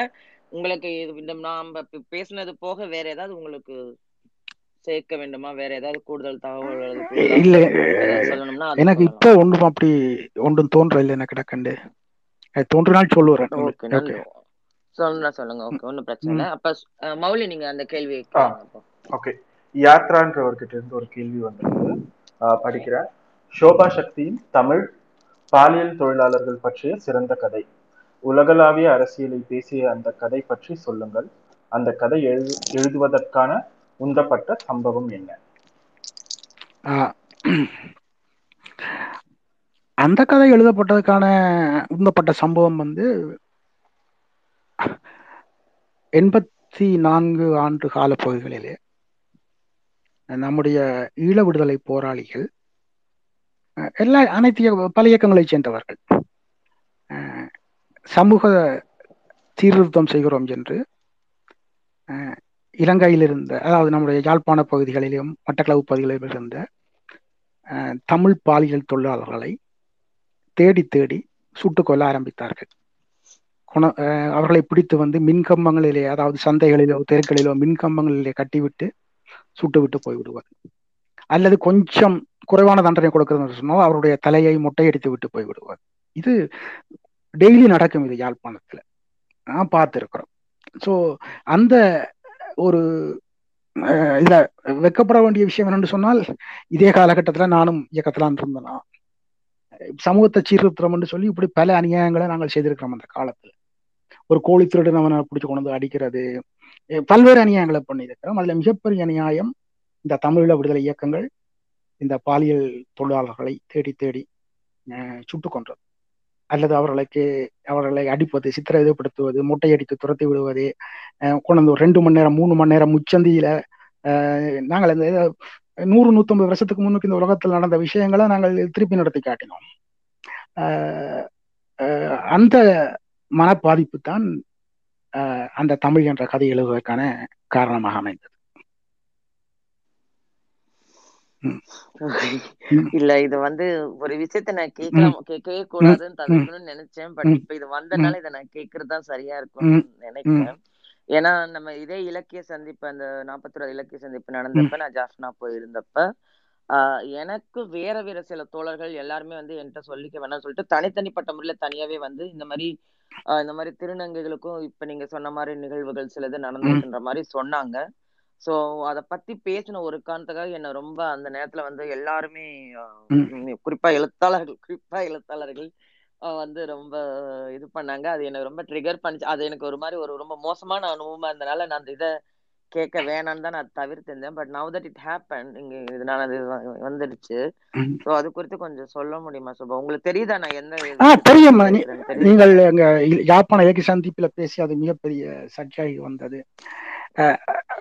என்னன்னு சொன்னால் இந்த முரட்டுத்தனமான தமிழ் தேசியவாதிகளை பொறுத்தளவுல திருநங்கைகளை அல்ல பெண்களை அல்ல ஆண்களை அல்ல பிறந்த ஆறு மாச குழந்தையை சுட்டு கொன்றா கூட அதை நியாயப்படுத்துறதுக்கு ஒரு காரணம் வைத்திருப்பார்கள். இப்படி இப்ப கெப்பட்டிப்பலாவை என்ற ஊர்ல பள்ளிக்கூடத்துக்கு போன பள்ளி மாணவர்கள் அறுபத்தஞ்சு பேர் போய் பஸ்ஸில் குண்டு வச்சு புலிகள் குண்டு வைத்தார்கள் அறுபத்தஞ்சு மாணவர்களும் செத்து போயிட்டார்கள். அதை அதை நியாயப்படுத்தவும் ஒரு காரணம் வைத்திருப்பார்கள். அண்டாபுரத்தில் போய் மாணவர்களை விட்டுவதற்கும் காரணம் வைத்திருப்பார்கள். பள்ளிவாசல்ல தொடுகையில இரு இருப்பவர்களை போய் சுட்டு கொன்றால் அதை நியாயப்படுத்தவும் ஒரு காரணம் வைத்திருப்பார்கள் அதுபோல அவர்கள் எல்லாவற்றையும் நியாயப்படுத்த ஒரு காரணம் வைத்திருப்பார்கள் அந்த அந்த முரட்டு தமிழ் தேசியர்கள் தான் அந்த டைம்ல உங்களோட பிரச்சனை பண்ணி உங்களை திட்டி உங்கள் வழியாக என்னையும் திட்டி. அது பல பிரச்சனை நடந்துச்சு அந்த டைம்ல ஆனால் அப்படி அங்க இருந்து அது நடந்து இப்ப பத்து வருஷம் ஆச்சு. ரெண்டாயிரத்தி பதிமூன்று போனீங்க இருபத்தி ஒன்று. இப்ப அண்மையில. யாழ்ப்பாணத்தில திருநங்கைகளை எப்படி விடுதலை இயக்கங்கள் புலிகள் நடத்தினார்கள் என்று பல பதிவுகள் வர ஆரம்பித்து விட்டன. யூடியூப்ல இருக்கிறது எழுத்து பதிவுகள் இருக்கின்றன. கூப்பிடுவது எச்சரிப்பது இப்படி பொம்பளை மாதிரி ஆடை உடுத்தக்கூடாது என்று சொல்லி மிரட்டுவது இப்படி பல விஷயங்கள் நடக்கின்றன. கொலை செய்தார்கள் என்று நான் கேள்விப்படவில்லை. நான் கேள்விப்படவில்லை. அது கூட நடந்திருக்கலாம் அல்லது நடக்காவிட்டு நான் கேள்விப்படவில்லை. ஆனால் அவர் மீது மிகப்பெரிய அச்சுறுத்தல் இருந்தன. செயலை அணியக்கூடாது என்று சொல்லி மிரட்டல்கள் இருந்தன. பெ- பெண் போல நடக்கக்கூடாது என்று சொல்லி எச்சரிக்கை விடப்பட்டது. இந்த செய்திகள் பதிவாகி பதிவாகின்றன இன்றைக்கு. நன்றி நன்றி. எனக்கு ஏதோ மனதுல இருந்து ஒரு பெரிய பாரம் இறக்குன மாதிரி இருக்குது ரொம்ப நன்றி சுபா ஆஹ் வேற ஏதாவது கேள்விகள் வந்திருக்குதா மௌலி? இல்லைன்னா நம்ம இந்த உரையாடல் முடிச்சுக்கலாம்னு நினைக்கிறேன்.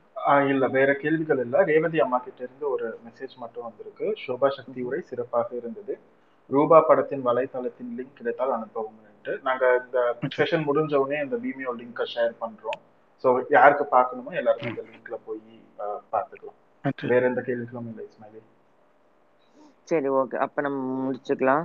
சோபா ஒன் செகண்ட் ரொம்ப ரொம்ப நன்றி. உங்களோட அன்புக்கும் உங்களோட அருஞ்சனைக்கும் உரையாடலுக்கும் எல்லாத்துக்கும் சேர்ந்து என்னோட பிக் ஹாக்ஸ் அண்ட் உங்களுக்கும் நிகழ்ச்சி ஏற்பாட்டாளருக்கும் இதுவரை பொறுமையாக நான் பேசியவற்றை கேட்டுக்கொண்டிருந்த கேட்போருக்கும் நேயர்களுக்கும் நண்பர்களுக்கும் என்னுடைய பணிவான நன்றிகளும் வணக்கங்களும். விடைபெற்றுக் கொள்கிறேன். இங்க இருக்க எல்லாருக்கும் அகைன் நன்றி. குயூசிசிக்கு முக்கியமா ரொம்ப ரொம்ப நன்றி. இது ரொம்ப அழகான உரையாடல்களை நீங்க தொடர்ந்து கொடுத்துட்டு இருக்கீங்க. இன்னும் இன்னும் இன்னும் ரெண்டு உரையாடல் இருக்கு. அதுவும் முக்கியமான உரையாடல்களை நான் பாக்குறேன். ஆஹ் எல்லாவற்றுக்கும் சேர்த்தும் நான் இங்க நம்ம அஃபீஷியலா இப்பதான் போன வருஷம் பேசினேன். ஆமா போன வருஷம் பேசினேன். பட் தன் இது எனக்கு நிஜமாவே ஒரு நல்ல உரையாடல் மாதிரி எனக்கு இருந்தது. ஸோ என்னை தொடர்ந்து கொடுக்குற உங்களுடைய அந்த லவ்வுக்கும் எனக்கு ரொம்ப நன்றி மௌலி அண்ட் குயிசிசி இந்த இதுக்கு பின்னாடி நீங்க நிறைய பேர் ரொம்ப கடுமையா உழைச்சிட்டு இருக்கிறீங்க. ஆஹ் அவங்க எல்லாத்துக்குமே சேர்த்து எனக்கு தெரியும் கிரீஸ் செந்தில் அப்புறம் வேறு சில நண்பர்கள்லாம் ஒர்க் பண்ணிட்டு இருக்கிறீங்க. இனி வரும் நாட்கள்ல பேசக்கூடிய நாதிகால் ஹரி எல்லாருக்கும் சேர்த்தும் என்னோட வாழ்த்துக்கள் நன்றிகளும். நன்றி. நன்றி ஸ்மைலி. நன்றி சோபா சக்தி. நன்றி ஸ்மைலி. ரெண்டு பேரும் இன்னைக்கு வந்து அந்த இந்த ஒரு உரையாடல் நடத்தினதுக்கு. நிறைய விஷயம் கத்துக்கிட்டோம். முக்கியமா வந்து பல விஷயங்கள் இது வரைக்கும் படிச்சிருக்கோம். அந்த அதுக்கு பின்னா இருக்கிற விஷயங்கள் எல்லாம் தெரியறதுக்கு ரொம்ப ஹெல்ப்ஃபுல்லா இருந்துச்சு. ஸோ வந்து உங்களுக்கு டைம் ஸ்பெண்ட் பண்ணி இந்த உரையாடல் நடத்தினதுக்கு ரொம்ப நன்றி. அதே போல இங்கிருந்து கேட்ட அனைவருக்கும் ரொம்ப நன்றி. நாளைக்கு இருபத்தி மூணாம் தேதி நமக்கு வந்து அடுத்த செஷன் இருக்குது. நாளைக்கான ரெண்டு செஷன் இருக்கு நமக்கு. நாளைக்கு வந்து ஆறு மணிக்கு ஆரம்பிக்குது. இந்திய நேரப்படி ஆறு மணிக்கு நாதிகா விசிறிகள் பல சாரி ஒரு முக்கியமா ஒண்ணு சொல்ல மறந்துட்டேன். முக்கியமா ஹரி ராஜலட்சுமி அவர்களுக்கு மிக்க நன்றி. ஏன்னா இதுல பெரும்பாலான கேள்விகள் அவங்களோட கேள்விகள் தான். அவங்களால வந்து நிகழ்ச்சியில பேச முடியாத ஒரு சூழல் இருந்தபடியா தான் நான் பேசினேன். பட் அவங்க அவங்களோட அந்த இது இல்லைன்னா இன்னைக்கு இந்த நிகழ்ச்சி சாத்தியம் இருக்காது. ஸோ அதுக்காக ரொம்ப special thanks Hari and thank you so much for giving this opportunity continue பண்ணுங்க. சாரி சாரி நாளை ஓகே ஃபைன் நிச்சயமா. ஸோ நாளைக்கு ஆறு மணிக்கு ஆரம்பிக்குது. ஆறு மணி இந்திய நேரப்படி ஆரம்பிக்குது. நாதிகா வழி நடத்துற அஹ் விசிறிகள் பலவிதம்ன்ற ஃபேன் ஃபிக்ஷன் என்ற டாபிக்ல வந்து நாளைக்கு பேச இருக்கோம். ஆறுல இருந்து ஏழு மணி வரைக்கும். அதுக்கப்புறம் ஏழு மணில இருந்து எட்டு மணி வரைக்கும் பால் புது பதங்கள்ன்ற தலைப்புல ஹரி ராஜலட்சுமியும் நானும் உரையாடல் நடத்துறோம். அதுவும் ஒரு மணி நேரத்துக்கு இருக்க போகுது. இருபத்தி நான்காம் தேதி வந்து திரும்ப ஏழு மணிக்கு ஆரம்பிக்க போகுது. அது வந்து பால் புது செய்திகளில் ஊடக நெறிமுறைகள் என்ற ஒரு மீடியா ரிப்போர்ட்டிங் எப்படி இருக்குது நம்ம ஆஹ் இந்தியால இல்ல பால் புது நபர்களை பத்தி தமிழ்ல எப்படி இருக்குது என்ற ஒரு ஜெனரல் டிஸ்கஷனை ராகமாலிகா கார்த்திகேயன் மற்றும் ரஜிதா குணசேகரன் அந்த டிஸ்கஷனை கொண்டு போக இருக்காங்க. ஸோ அதுதான் கடைசி நாளா இருக்க போகுது இருபத்தி நாலாம் தேதி. இன்னைக்கு வந்து பேசின பேச்சாளர்கள் சோபா சக்தி மற்றும் லிவிங் ஸ்மைல் வித்யா அவர்களுக்கு இரண்டு பேருக்கும் கியூசிசி சார்பாக நன்றி. அதே மாதிரி இங்கிருந்து கேட்ட அனைவருக்கும் ஆஹ் ரொம்ப ரொம்ப நன்றி.